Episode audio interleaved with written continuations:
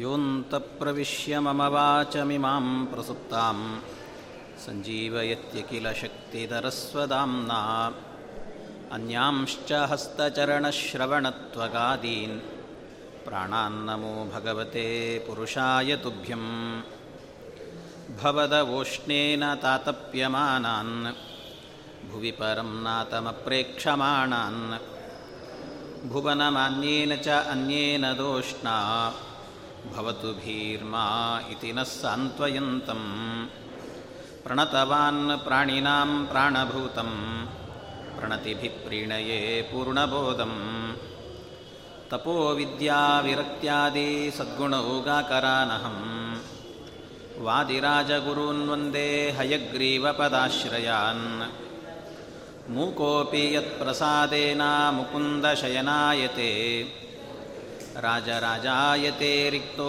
राघवेन्द्रं तमाश्रये अनवद्यात्मचारित्रं वादिकद्योतभास्करं विद्यामान्यगुरुं वन्दे विद्याविद्योतभास्वरं श्रीविश्वेशतीर्थगुरुभ्यो नमः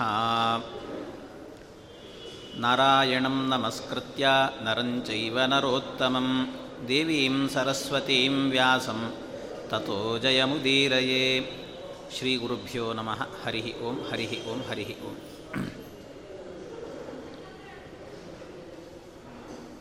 ಮುಂದೆ ಸ್ತ್ರೀಧರ್ಮಕ್ಕೆ ಸಂಬಂಧಪಟ್ಟಂತೆ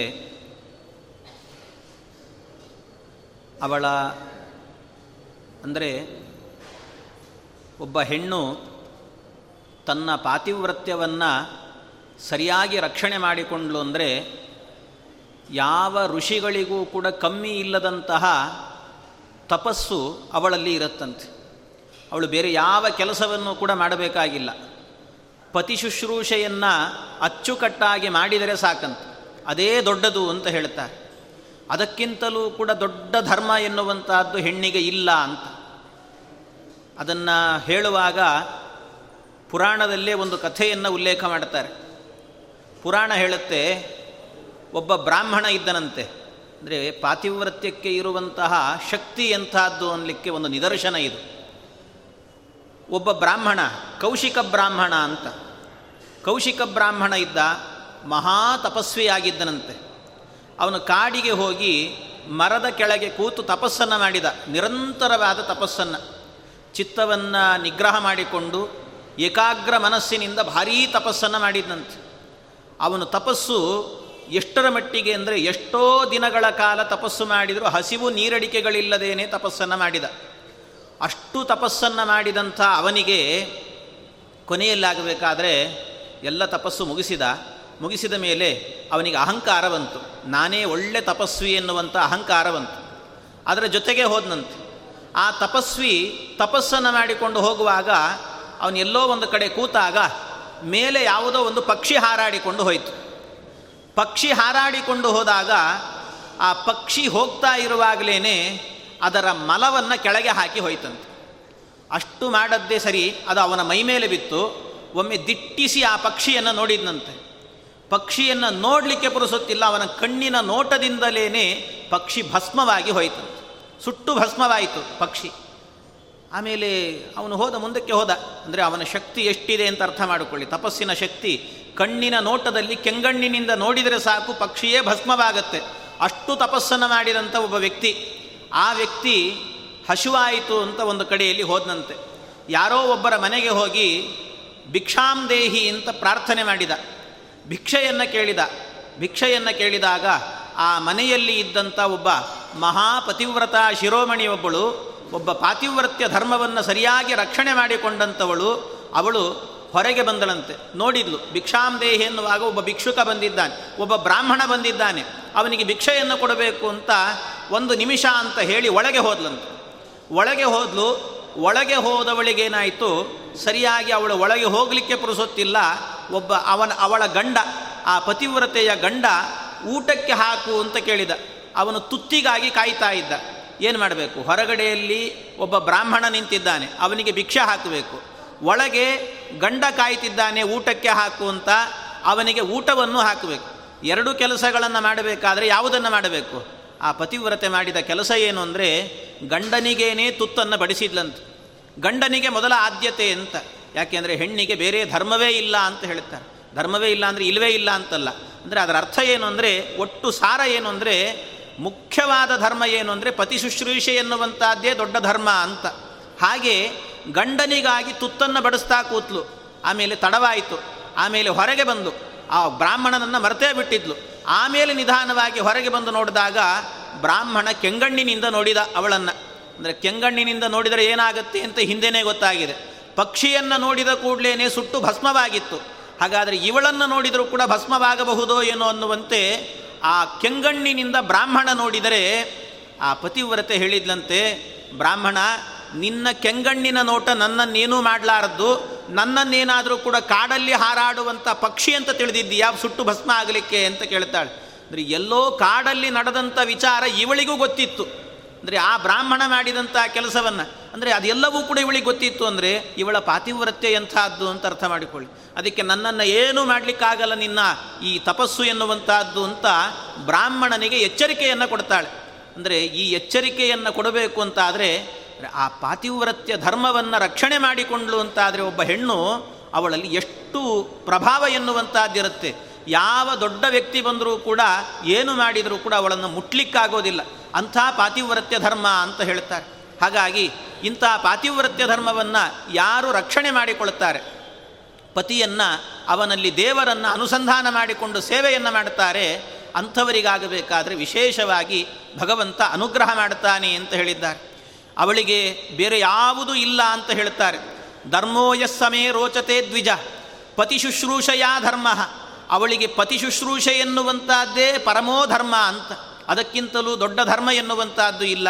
ನೈವ ಯಜ್ಞ ಕ್ರಿಯಾ ಕಾಶ್ಚಿತ್, ನಶ್ರಾದ್ದಂ ನೋಪವಾಸಕಂ, ಯಾತು ಭರ್ತರಿ ಶುಶ್ರೂಷ ತಯಾ ಸ್ವರ್ಗಂ ಜಯತ್ಯುತ ಅಂತ.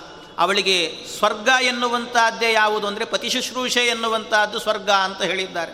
ಇಷ್ಟು ಅಂದರೆ ಪಾತಿವ್ರತ್ಯದ ಧರ್ಮವನ್ನು ರಕ್ಷಣೆ ಮಾಡಿಕೊಳ್ಳಿಕ್ಕೆ ಇರುವಂತಹದ್ದು ಪತಿ ಶುಶ್ರೂಷೆ ಎನ್ನುವಂಥದ್ದು ದೊಡ್ಡದು ಅಂತ ಹೇಳಿದ್ದಾರೆ. ಅವಳಿಗೆ ಇದಲ್ಲದೇನೆ ಯಾರು ಪತಿವ್ರತೆ ಅಂತ ಕರೆಸಿಕೊಳ್ತಾಳೆ ಆ ಪತಿವ್ರತೆ ಆಗಬೇಕಾದರೆ ಅವಳಿಗೆ ಕೆಲವು ಮಂಗಳ ದ್ರವ್ಯಗಳು ಅಂತಿದ್ದಾವೆ. ಆ ಮಂಗಳ ದ್ರವ್ಯಗಳನ್ನು ಸದಾ ಕಾಲದಲ್ಲಿ ರಕ್ಷಣೆಯನ್ನು ಮಾಡಿಕೊಳ್ಳಬೇಕು. ಒಂದೊಂದು ಮಂಗಳ ದ್ರವ್ಯಗಳು ಕೂಡ ಎಷ್ಟು ಸುಂದರ. ನಮ್ಮ ಭಾರತೀಯ ಸಂಸ್ಕೃತಿ ಎನ್ನುವಂಥದ್ದೇ ಪರಮ ಸುಂದರ.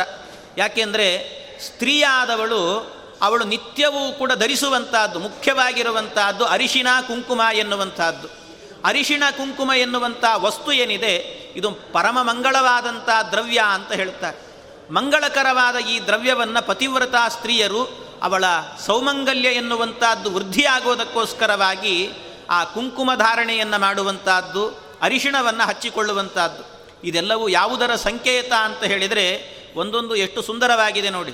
ಕುಂಕುಮ ಎನ್ನುವಂಥ ದ್ರವ್ಯ ಆಗಬೇಕಾದರೆ ಅದು ಅರಿಶಿನಕ್ಕೆ ಬಿಳಿಯಾದ ಸುಣ್ಣವನ್ನು ಬೆರೆಸಿ ಘೃತ ಮಿಶ್ರಣವನ್ನು ಮಾಡಿದಾಗ, ತುಪ್ಪವನ್ನು ಮಿಶ್ರಣ ಮಾಡಿದಾಗ ಕುಂಕುಮ ಎನ್ನುವಂಥ ದ್ರವ್ಯ ಹುಟ್ಟುತ್ತೆ. ಈ ದ್ರವ್ಯವನ್ನು ಅವಳು ಹಚ್ಚಿಕೊಂಡರೆ ಅದು ಸತ್ವಗುಣದ ಪ್ರತೀಕ ಅಂತ ಹೇಳ್ತಾರೆ ಸತ್ವಗುಣದ ಪ್ರತೀಕ ಅಂತೆ. ಕುಂಕುಮವನ್ನು ಹಣೆಯಲ್ಲಿ ಇಟ್ಟುಕೊಂಡಿದ್ದಾರೆ ಅಂತಾದರೆ ಅವರಲ್ಲಿ ಸತ್ವ ಎನ್ನುವಂಥ ಗುಣ ಪ್ರಚುರವಾಗಿರುತ್ತೆ ಅಂತ ಅರ್ಥ. ಅದರಿಂದ ಹೇಗಿರಬೇಕು ಅಂತ ಕೇಳಿದರೆ ಆ ಗೋಪೀಚಂದನವನ್ನು ಧಾರಣೆ ಮಾಡಬೇಕಂತ.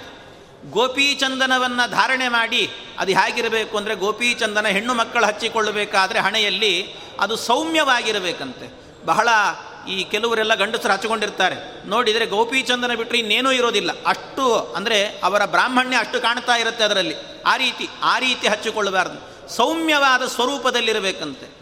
ಎರಡು ಅಂದರೆ ಎರಡು ಕಡೆಯಲ್ಲೂ ಕೂಡ ಆ ಕಡೆ ಒಂದು ಗೀಟು, ಈ ಕಡೆ ಒಂದು ಗೀಟು. ಅದು ಸೌಮ್ಯವಾಗಿ ಕಾಣ್ತಿರಬೇಕು. ಅಂತಹ ಗೋಪೀಚಂದನದ ಧಾರಣೆಯನ್ನು ಮಾಡಬೇಕು. ಮಧ್ಯದಲ್ಲಿ ಆಗಬೇಕಾದ್ರೆ ಕುಂಕುಮವನ್ನು ಹಚ್ಚಿಕೊಳ್ಳಬೇಕು. ಆ ಕುಂಕುಮ ಹೇಗಿರಬೇಕು ಅಂದರೆ ಹಚ್ಚಿಕೊಳ್ಳುವಂತಹದ್ದು ಅದು ದೀಪ ಉರಿಯುವಾಗ ಹೇಗೆ ಕಾಣುತ್ತೆ, ಆ ಆಕಾರದಲ್ಲಿ ಆ ಕುಂಕುಮ ಎನ್ನುವಂತಹದ್ದು ಪ್ರಜ್ವಲಿಸಬೇಕಂತೆ. ಈ ರೀತಿ ಪ್ರಜ್ವಲವಾಗಿರುವಂಥ ಕಾಂತಿಯುಕ್ತವಾಗಿರುವಂತಹ ಆ ಕುಂಕುಮದ ಧಾರಣೆಯನ್ನು ಪತಿಯ ಆಯುಷ್ಯದ ವೃದ್ಧಿಗೋಸ್ಕರವಾಗಿ ಇದನ್ನು ಧಾರಣೆ ಮಾಡ್ತೇನೆ ಅಂತ ಸಂಕಲ್ಪ ಮಾಡಿಕೊಂಡು ಪತ್ಯು ಆಯುಷ್ಯ ಅಭಿವೃದ್ಧಿಯರ್ಥಂ ಅಂತಲೇ ಸಂಕಲ್ಪ ಮಾಡಬೇಕಂತ. ಈ ಸಂಕಲ್ಪ ಮಾಡಿಕೊಂಡು ಅದರ ಜೊತೆಗೆ ಈ ಕುಂಕುಮವನ್ನು ಧಾರಣೆ ಮಾಡೋದರಿಂದ ಅನೇಕ ಅರ್ಥ. ಅನುಸಂಧಾನಗಳನ್ನು ಮಾಡಿಕೊಳ್ಳಬೇಕು ಅಂದರೆ ಬೇಕಾದಷ್ಟು ಇದೆ. ಆ ಮಧ್ಯದಲ್ಲಿ ಆಗಬೇಕಾದ್ರೆ, ಹಣೆಯ ಮಧ್ಯದಲ್ಲಿ ಆಗುವಾಗ ಗೋಪೀಚಂದನವನ್ನು ಧಾರಣೆ ಮಾಡುತ್ತೇವೆ ಅಂತ ಹೇಳಿದರೆ, ಆ ಗೋಪೀಚಂದನ ಎನ್ನುವಂತಹದ್ದು ನಮ್ಮ ಹಣೆಯ, ಹಣೆ ಬರದಲ್ಲಿ ಏನಾದರೂ ತಪ್ಪುಗಳಿದ್ರೆ ಅದನ್ನು ಸರಿಪಡಿಸುತ್ತಂತೆ.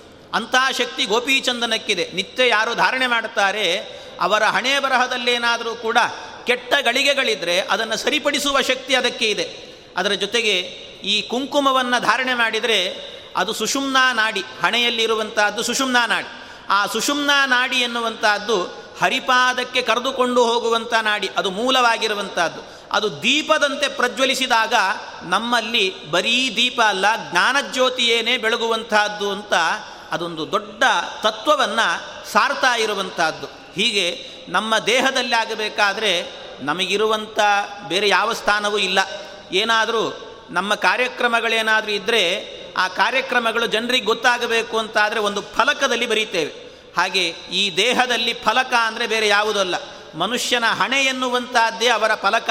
ಆ ಫಲಕದಲ್ಲಿ ಊರ್ಧ್ವಪುಂಡ್ರ, ಆ ಊರ್ಧ್ವಪುಂಡ್ರ ಎನ್ನುವಂತಹದ್ದು ನಮ್ಮ ಹಣೆ ಬರಹವನ್ನು ಬಲದಿಸುವಂತಹದ್ದು, ಹರಿಪಾದದ ಕಡೆಗೆ ಕಳೆದುಕೊಂಡು ಹೋಗುವಂತಹದ್ದು ಅಂತಹದ್ದು ಈ ರೀತಿ ಎರಡು ರೇಖೆಗಳಿಂದ ಕೂಡಿರುವಂತಹದ್ದು.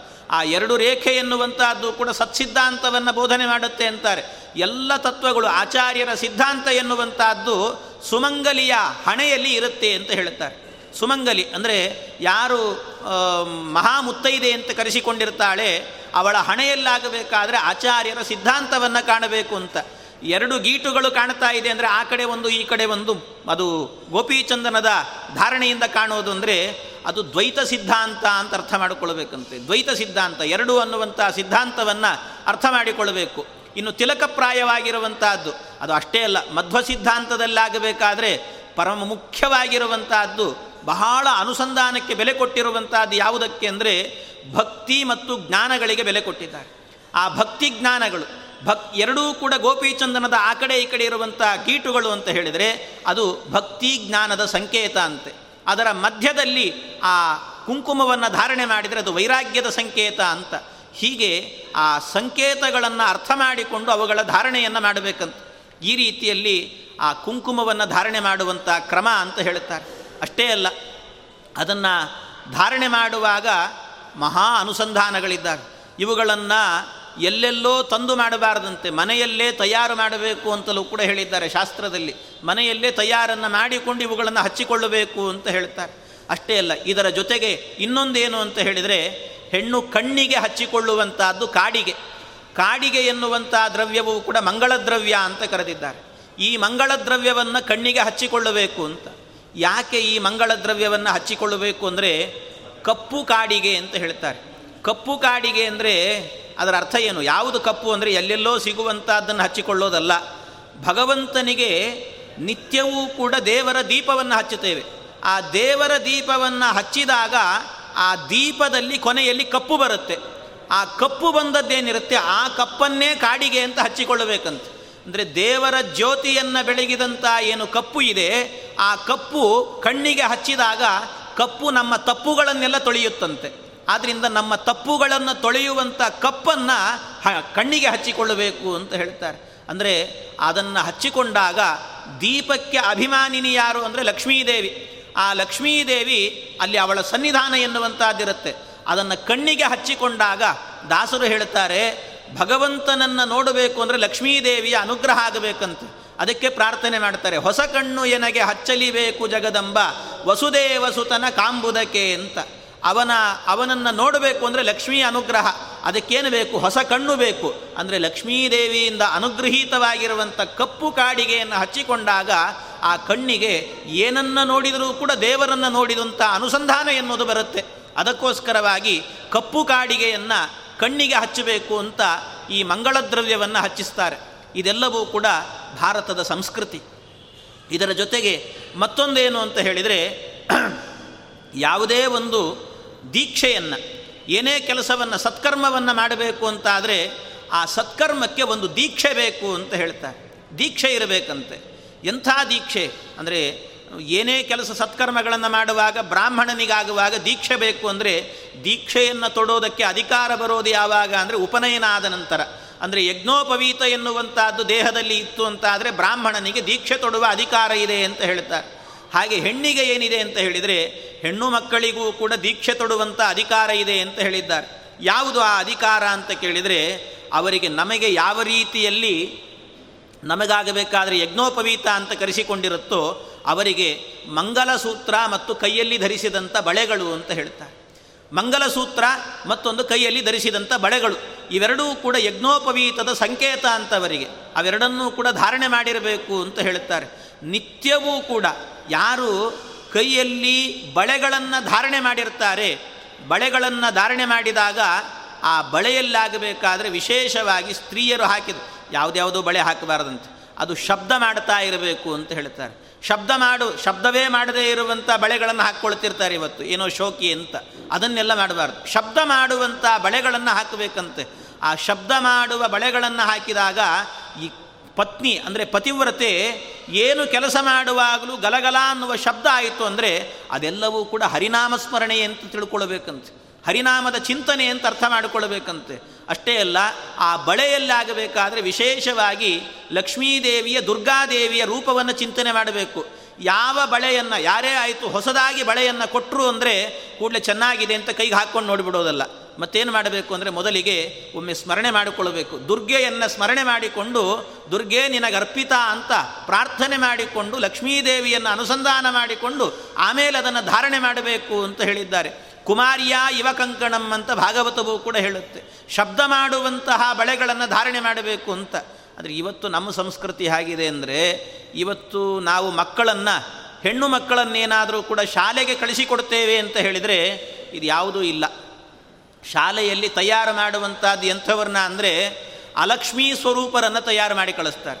ಎಲ್ಲ ವೈಧವ್ಯದ ಸಂಕೇತ ಏನಿದೆಯೋ ಅದನ್ನೆಲ್ಲವನ್ನು ಕೂಡ ತಯಾರು, ಅದರ ಪ್ರಾಡಕ್ಟ್ ಇರೋದೇ ಎಲ್ಲಿ ಅಂತ ಹೇಳಿದರೆ ಶಾಲೆಗಳಲ್ಲಿ ಅಂತ ಹೇಳ್ಬೋದು. ಯಾಕೆ ಶಾಲೆಗೆ ಬರ್ತಾರೆ ಅಂತಾದರೆ ಮಕ್ಕಳು ಮೊದಲಿಗೇನೆ ಕಂಡೀಷನ್ಸ್ ಅವರಿಗೆ. ಏನು ಅಂದರೆ ಮೊದಲಿಗೆ ಹೇಳುವಂತಹದ್ದು, ಹಣೆಯಲ್ಲಿ ಕುಂಕುಮ ಇಟ್ಟುಕೊಳ್ಬಾರ್ದು ಕೈಯಲ್ಲಿ ಬಳೆ ಹಾಕ್ಕೊಳ್ಬಾರ್ದು ಕಾಲಿಗೆ ಗೆಜ್ಜೆ ಹಾಕ್ಕೊಳ್ಬಾರ್ದು ಅಂದರೆ ವೈಧವ್ಯದ ಸಂಕೇತಗಳು ಏನಿದ್ದಾವೋ ಅದೆಲ್ಲವೂ ಕೂಡ ಇವತ್ತು ನಮ್ಮ ಶಾಲೆಗಳಲ್ಲಿ ಸಿಗ್ತಾ ಇದೆ. ಅಂದರೆ ಇವತ್ತು ಶಾಲೆಗಳೆಲ್ಲವೂ ಕೂಡ ಹೇಗಿದ್ದಾವೆ ಅಂದರೆ ಮೂರ್ಖರ ತಾಣವಾಗಿ ಹೋಗಿದೆ. ಮಕ್ಕಳು ಕಲಿಯುವಂಥ ಶಾಲೆಗಳು ಸ್ಕೂಲ್ಗಳೆಲ್ಲವೂ ಕೂಡ ಮೂರ್ಖರ ತಾಣ. ಯಾಕೆ ಅಂದರೆ ಒಂದು ಕಥೆ ಹೇಳ್ತಾರೆ. ತಮಾಷೆಗೋಸ್ಕರ ಹೇಳುವಂಥ ಒಂದು ಕಥೆ.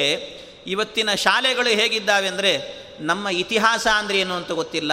ರಾಮಾಯಣ ಮಹಾಭಾರತ ಅಂದರೆ ಏನು ಅಂತ ಗೊತ್ತಿಲ್ಲ. ರಾಮ ಅಂದರೆ ಯಾರು ಅಂತ ಗೊತ್ತಿಲ್ಲ. ಏನೂ ಗೊತ್ತಿಲ್ಲದೇನೆ ಬೆಳೆಯುವಂಥ ವ್ಯಕ್ತಿಗಳಿದ್ದಾರೆ. ಎಲ್ಲಿ ತನಕ ಅಂದರೆ, ಶಾಲೆಗಳಲ್ಲಿ ಪಾಠ ಮಾಡುವ ಅಧ್ಯಾಪಕರಿಂದ ಹಿಡ್ಕೊಂಡು ಎಲ್ಲರೂ ಹಾಗಿರ್ತಾರೆ. ಒಂದು ಕಥೆ ಇದೆ. ತಮಾಷೆಗೆ ಹೇಳುವ ಕಥೆ ಒಂದು. ಒಬ್ಬ ಯಾರೋ ಏನೋ ಈ ಇನ್ಸ್ಪೆಕ್ಟರ್ ಅಂತ ಇರ್ತಾರೆ ಕೆಲವರೆಲ್ಲ. ಶಾಲೆಗಳಲ್ಲಿ ಆಗಾಗ ಹೋಗಿ ಇನ್ಸ್ಪೆಕ್ಷನ್ ಮಾಡಲಿಕ್ಕೆ ಅಂತಿರ್ತಾರೆ. ಏನು ಹೇಗೆ ನಡೀತಾ ಇದೆ ಅಂತ ನೋಡಲಿಕ್ಕೆ. ಆ ಇನ್ಸ್ಪೆಕ್ಟರ್ ಹೇಗಿದ್ದ ಅಂತ ಹೇಳಿದರೆ, ಅವನು ಶತಮೂರ್ಖನಂತೆ. ಏನೂ ಗೊತ್ತಿಲ್ಲದೆ ಇರುವಂಥ ಮೂರ್ಖ. ಅಂಥ ಮೂರ್ಖ ಒಬ್ಬ ಶಾಲೆಗೆ ಹೋಗಬೇಕು. ಶಾಲೆಗೆ ಹೋಗಿ ಏನು ಮಾಡೋದು? ಏನಾದರೂ ಕ್ವಶನ್ ಕೇಳಬೇಕಲ್ಲ. ಮಕ್ಕಳನ್ನು ಕೇಳಬೇಕು ಶಾಲೆಯಲ್ಲಿ. ಏನಾದರೂ ಕೇಳಬೇಕು ಅಂತ ಏನು ಕೇಳಬೇಕು ಅನ್ನೋದು ಗೊತ್ತಿಲ್ಲ ಅವನಿಗೆ. ಯಾರೋ ಬ್ರಾಹ್ಮಣರು ಸಿಕ್ಕರಂತೆ. ಬ್ರಾಹ್ಮಣರನ್ನ ಕೇಳಿದ್ರಂತೆ. ಹೀಗೆ ಶಾಲೆಗೆ ಹೋಗ್ತಾ ಇದ್ದೇನೆ. ಏನಾದರೂ ಕ್ವಶನ್ ಕೇಳಬೇಕು, ಮಕ್ಕಳನ್ನು ಒಂದು ಹೇಳಿಕೊಡಿ ಅದಕ್ಕೆ ಅವ್ರು ಹೇಳಿದ್ರಂತೆ, ಪ್ರಶ್ನೆ ಹೇಳಿದ್ರಂತೆ. ಶಿವಧನಸ್ಸನ್ನು ಮುರಿದವ್ರು ಯಾರು ಅಂತ ಕೇಳ್ರಿ ಅಂದ್ರಂತೆ. ಅವರು ಪುರಾಣ ಹೇಳೋರು ಪಾಪ. ಅದರಿಂದ ಅವ್ರು ಹೇಳಿ, ಶಿವಧನಸ್ಸನ್ನು ಮುರಿದವ್ರು ಯಾರು ಅಂತ ಕೇಳ್ರಿ ಅಂತ. ರಾಮಾಯಣದ ಪ್ರಸಂಗ ಅದು. ಅದಕ್ಕೆ ಶಿವಧನಸ್ಸು ಮುರಿದವ್ರು ಯಾರು ಅಂತ ಯಾರು ಅಂತ ಕೇಳ್ರಿ ಅಂದಿದ್ದಕ್ಕೆ ಪ್ರಶ್ನೆ ಹೇಳಿದ ಕೂಡಲೇ ಅವನು ಉತ್ತರವನ್ನು ಕಾಯಲಿಲ್ಲ. ಪ್ರಶ್ನೆ ಸಿಕ್ತು ಅಂತ ಓಡೇ ಬಿಟ್ಟ ಅವನು. ಕೇಳಲಿಕ್ಕೆ ಹೋಗಲಿಲ್ಲ. ಉತ್ತರ ಏನು ಅಂತ ಕೇಳ್ಕೊಳ್ಳಿಲ್ಲ. ಹಾಗೆ ಓಡಿ ಹೋದ. ಹೋದವನು ಶಾಲೆಗೆ ಹೋದನಂತೆ. ಶಾಲೆಗೆ ಹೋಗಿ ಒಂದು ಕ್ಲಾಸಿಗೆ ಪ್ರವೇಶ ಮಾಡಿದ. ಪ್ರವೇಶ ಮಾಡಿ ಕೇಳಿದ್ನಂತೆ. ಎಲ್ಲ ಮಕ್ಕಳಿದ್ದರು ಮಕ್ಕಳಲ್ಲಿ ಯಾರನ್ನೋ ಒಬ್ಬರನ್ನ ಎಬ್ಬಿಸಿದ. ಎಬಿಸಿದ ಕೂಡಲೇ ಮಕ್ಕಳನ್ನು ಕೇಳಿದ್ನಂತೆ. ಅವನನ್ನು ಒಬ್ಬನ್ನು ಎಬಿಸಿ ಕೇಳಿದ. ಶಿವಧನಸ್ಸನ್ನು ಮುರಿದವ್ರು ಯಾರು ಹೇಳು ಅಂತ ಕೇಳಿದ್ರಂತೆ. ಶಿವಧನಸ್ಸನ್ನು ಮುರಿದವ್ರು ಯಾರು ಅಂತ ಕೇಳಿದ್ರೆ ಆ ಮಗು ಹೇಳಿತಂತೆ, ಸಾರ್, ನಾನು ನಿನ್ನೆ ಸ್ಕೂಲಿಗೆ ಬಂದಿರಲಿಲ್ಲ ಅಂತಂತೆ. ಏನು ಅಯೋಗ್ಯತನ. ನಾನು ನಿನ್ನೆ ಸ್ಕೂಲಿಗೆ ಬಂದಿರಲಿಲ್ಲ. ನನಗೆ ಗೊತ್ತಿಲ್ಲ ಅಂತ ಹೇಳಿ ಅದಕ್ಕೆ ಸರಿ, ಹಾಗಾದ್ರೆ ನಿನಗೆ ಗೊತ್ತಿಲ್ಲ. ಇನ್ನೊಬ್ಬನ ಎಬ್ಬಿಸಿದ್ರಂತೆ. ಇನ್ನೊಬ್ಬನ ಎಬ್ಬಿಸ್ಬಿಟ್ಟು ಕೇಳಿದ್ರಂತೆ. ಅಲ್ಲ, ಶಿವಧನಸ್ಸನ್ನು ಮುರಿದದ್ದು ಯಾರು ನೀನು ಹೇಳು ಅಂದರೆ, ಆ ಮಗು ಹೇಳಿತಂತೆ, ಸಾರ್ ನಮಗೆ ಲ್ಯಾಬ್ ಕ್ಯಾಸೇ ನಡೆದಿಲ್ಲ, ಇಲ್ಲಿ ತನಕಲ್ಲೂ ಕೂಡ ನಮಗೇನು ಅಂತಲೇ ಗೊತ್ತಿಲ್ಲ ಅಂತಂತೆ. ಶಿವಧನಸ್ಸು ಅಂದರೆ ಅದು ಲ್ಯಾಬಲ್ಲಿರುವಂತಹದ್ದು ಅಂತ ತಿಳ್ಕೊಂಡಿದೆ ಕೂಸು. ನಮಗೆ ಲ್ಯಾಬೇ ನಡೆದಿಲ್ಲ, ಇಲ್ಲಿ ತನಕಲ್ಲೂ ಕೂಡ ಬರೀ ಥಿಯರಿ ಮಾತ್ರ ನಡೀತಾ ಇದೆ, ಇನ್ನೂ ಕೂಡ ಲ್ಯಾಬ್, ಅಂದರೆ ಪ್ರಾಕ್ಟಿಕಲ್ ಇನ್ನೂ ನಡೆದಿಲ್ಲ, ಕ್ಲಾಸಸ್ಸೇ ಆಗಿಲ್ಲ, ಅದು ನನಗೇನು ಅಂತಲೇ ಗೊತ್ತಿಲ್ಲ ಅಂತ ಹೇಳಿತ್ತು. ಸರಿ, ಹೌದಾ? ಸರಿ, ಎಲ್ಲ ಮಕ್ಕಳನ್ನು ಕೇಳಿದ್ರು, ಯಾರೂ ಹೇಳಲಿಲ್ಲ. ಕೊನೆಗೆ ಅಲ್ಲಿದ್ದಂಥ ಅಧ್ಯಾಪಕನನ್ನೇ ಕೇಳಿದ್ರಂತೆ. ಇಲ್ಲ, ಶಿವಧನಸ್ಸನ್ನು ಮುರಿದದ್ದು ಯಾರು ಅಂತ ಮಕ್ಕಳು ಹೇಳ್ತಿಲ್ಲ.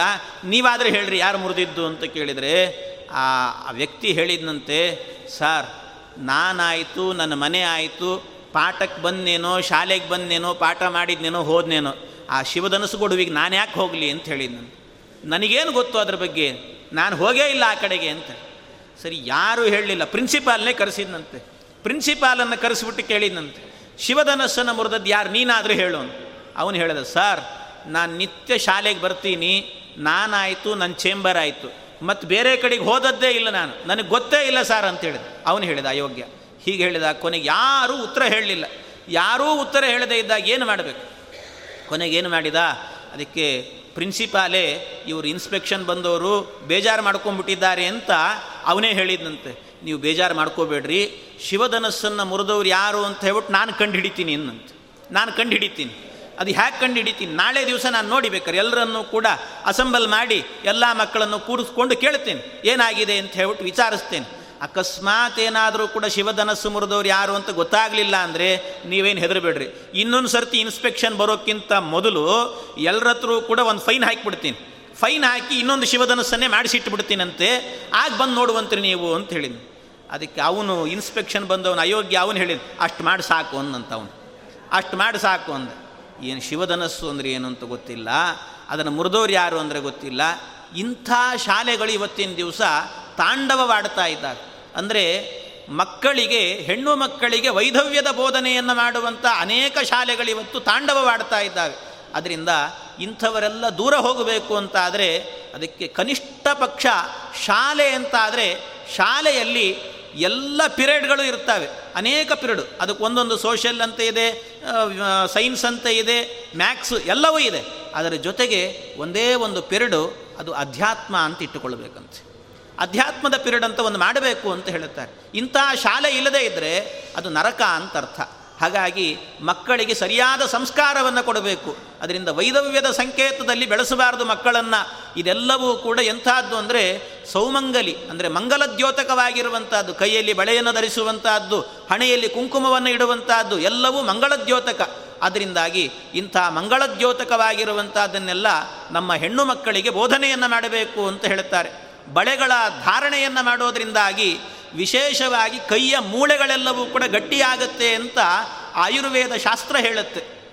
ಕೈಯಲ್ಲಿರುವಂಥ ಮೂಳೆಗಳು ಗಟ್ಟಿ ಆಗ್ತಾವಂತೆ ಅಷ್ಟೇ ಅಲ್ಲ, ಸಂಧಿಗಳಲ್ಲಿರುವಂಥ ಇಕ್ಕೆಲೆಗಳೆಲ್ಲವೂ ಕೂಡ ಗಟ್ಟಿ ಆಗ್ತಾವೆ ಆ ಸಂಧಿಯಲ್ಲಿರುವಂಥ ಸಂಧ್ಯಾಭಿಮಾನಿ ದೇವತೆಗಳೆಲ್ಲರೂ ಕೂಡ ಪುಷ್ಟವಾಗಿರ್ತಾರಂತೆಲ್ಲರೂ ಕೂಡ ಸಂತೋಷ ಪಡ್ತಿರ್ತಾರಂತೆ ಕೈಯಲ್ಲಿ ಬಳೆಗಳಿತ್ತು ಅಂತಾದರೆ. ಕಾಲಿಗಾಗಬೇಕಾದ್ರೆ ಕಾಲುಂಗುರವನ್ನು ಧರಿಸಬೇಕು ಅಂತ ಹೇಳ್ತಾರೆ. ಕಾಲುಂಗುರವನ್ನು ಧರಿಸೋದರಿಂದಾಗಿ ಅವರಿಗೆ ಪ್ರತಿನಿತ್ಯವೂ ಕೂಡ ಹೆಣ್ಣು ಮಗಳು ಅನೇಕ ಬಾರಿ ಮನೆ ಹೊರಗೆ ಹೋಗ್ತಾಳೆ, ಒಳಗೆ ಬರ್ತಾಳೆ, ಹೊರಗೆ ಹೋಗ್ತಾಳೆ, ಒಳಗೆ ಬರ್ತಾಳೆ. ಅವಳು ಹೋಗಿ ಬರುವಾಗ ಅನೇಕ ಬಾರಿ ಹೊಸ್ತಿಲನ್ನು ದಾಟಿ ಹೋಗಿ ಬರ್ತಿರ್ತಾಳಂತೆ. ಆ ಹೊಸ್ತಿಲು ಅಂತ ಹೇಳಿದರೆ ಬೇರೆ ಏನಲ್ಲ ಆ ಹೊಸ್ತಿಲಲ್ಲಿ ಸಾಕ್ಷಾತ್ತು ಲಕ್ಷ್ಮೀ ನರಸಿಂಹದೇವರ ಸನ್ನಿಧಾನ ಇದೆ ಅಂತೆ. ಲಕ್ಷ್ಮೀ ನರಸಿಂಹದೇವರಿದ್ದಾರೆ. ಅದರ ಜೊತೆಗೆ ಪಾರ್ವತಿ ರುದ್ರದೇವರಿದ್ದಾರೆ. ವಾಯುದೇವರು, ಬ್ರಹ್ಮದೇವರು, ಸರಸ್ವತೀ ದೇವಿಯರಿದ್ದಾರೆ. ಅವರೆಲ್ಲರ ಸನ್ನಿಧಾನ ಎನ್ನುವಂಥದ್ದು ಹೊಸ್ತಿಲಲ್ಲಿರುತ್ತೆ. ಆ ಹೊಸ್ತಿಲಲ್ಲಿದ್ದಾಗ ಅದನ್ನು ದಾಟಿದಾಗ ಅನೇಕ ದೋಷ ಬರುತ್ತೆ. ಆ ದೋಷ ಪರಿಹಾರಕ್ಕೋಸ್ಕರವಾಗಿ ಕಾಲಲ್ಲಿ ಕಾಲುಂಗರವನ್ನು ಧರಿಸಬೇಕು ಅಂತ ಹೇಳಿದ್ದಾರೆ. ಹೀಗೆ ಕಾಲುಂಗುರವನ್ನು ಧರಿಸೋದಕ್ಕೂ ಕೂಡ ಒಂದೊಂದು ಅನುಸಂಧಾನ ಎನ್ನುವಂಥದ್ದಿದೆ ಹೀಗೆ ಇದೆಲ್ಲವೂ ಕೂಡ ಮಂಗಳ ದ್ರವ್ಯಗಳು ಅಂತ ಹೇಳ್ತಾರೆ.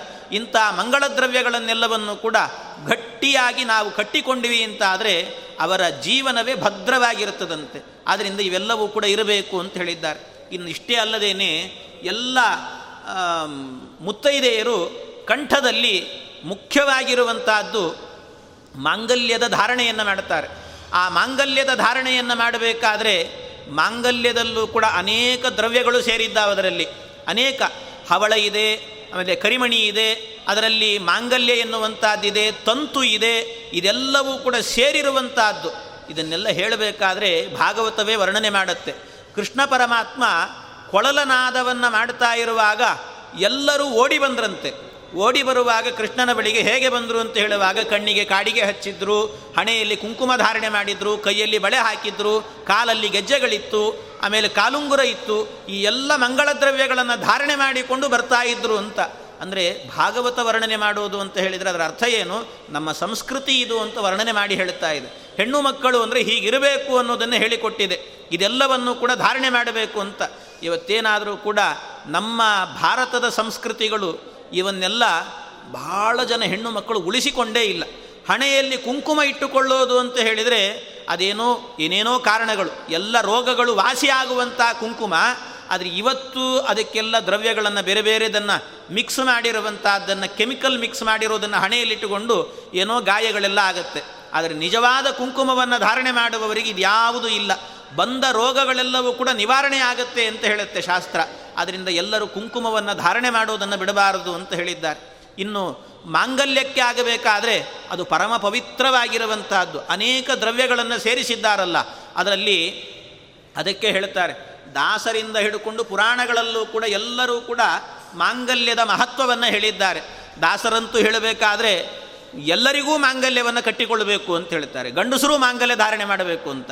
ಅವರು ಹೇಳೋದು ಎಂಥ ಮಾಂಗಲ್ಯ? ಕಟ್ಟಿಕೊಳ್ಳೋ ಹರಿಭಕುತಿ ಎಂಬ ಮಾಂಗಲ್ಯವ ಅಂತ ಹೇಳ್ತಾರೆ. ಎಲ್ಲರೂ ಕಟ್ಟಿಕೊಳ್ಳಬೇಕಿದು. ಇನ್ನು ವಿಶೇಷವಾಗಿ ಹೆಣ್ಣು ಮಕ್ಕಳು ಧಾರಣೆ ಮಾಡುವಂಥ ಮಾಂಗಲ್ಯ ಅಂತ ಹೇಳಿದರೆ ಎಲ್ಲ ದ್ರವ್ಯಗಳಿಂದ ಸೇರಿರುವಂತಹ ಮಾಂಗಲ್ಯ.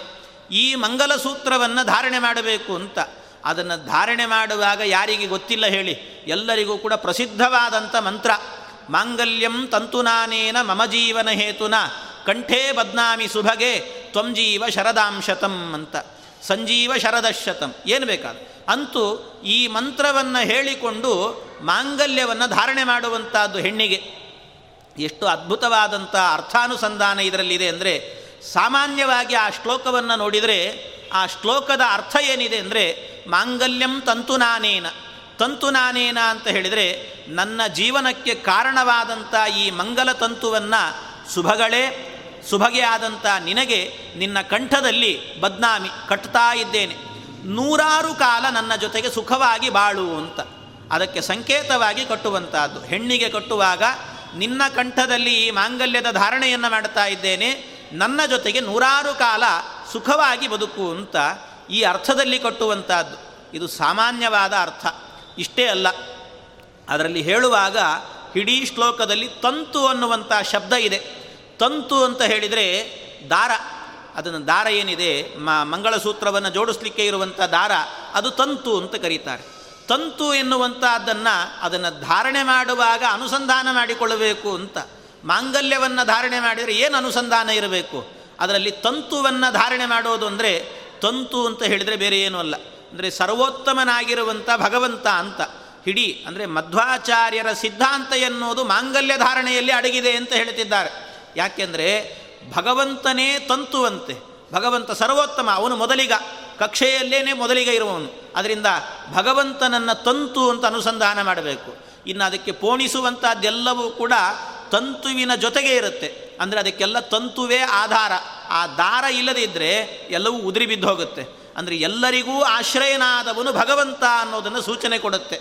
ಆದ್ದರಿಂದ ಭಗವಂತ ಅದಕ್ಕೆಲ್ಲದಕ್ಕೂ ಕೂಡ ಆಶ್ರಯನಾಗಿದ್ದಾನಂತೆ. ಇದು ಮಧ್ವಾಚಾರ್ಯರ ಸಿದ್ಧಾಂತ. ಅವನಿಂದಲೇ ಜಗತ್ತು ಎನ್ನುವಂತಹದ್ದು ಅನ್ನುವಂತಹದ್ದು.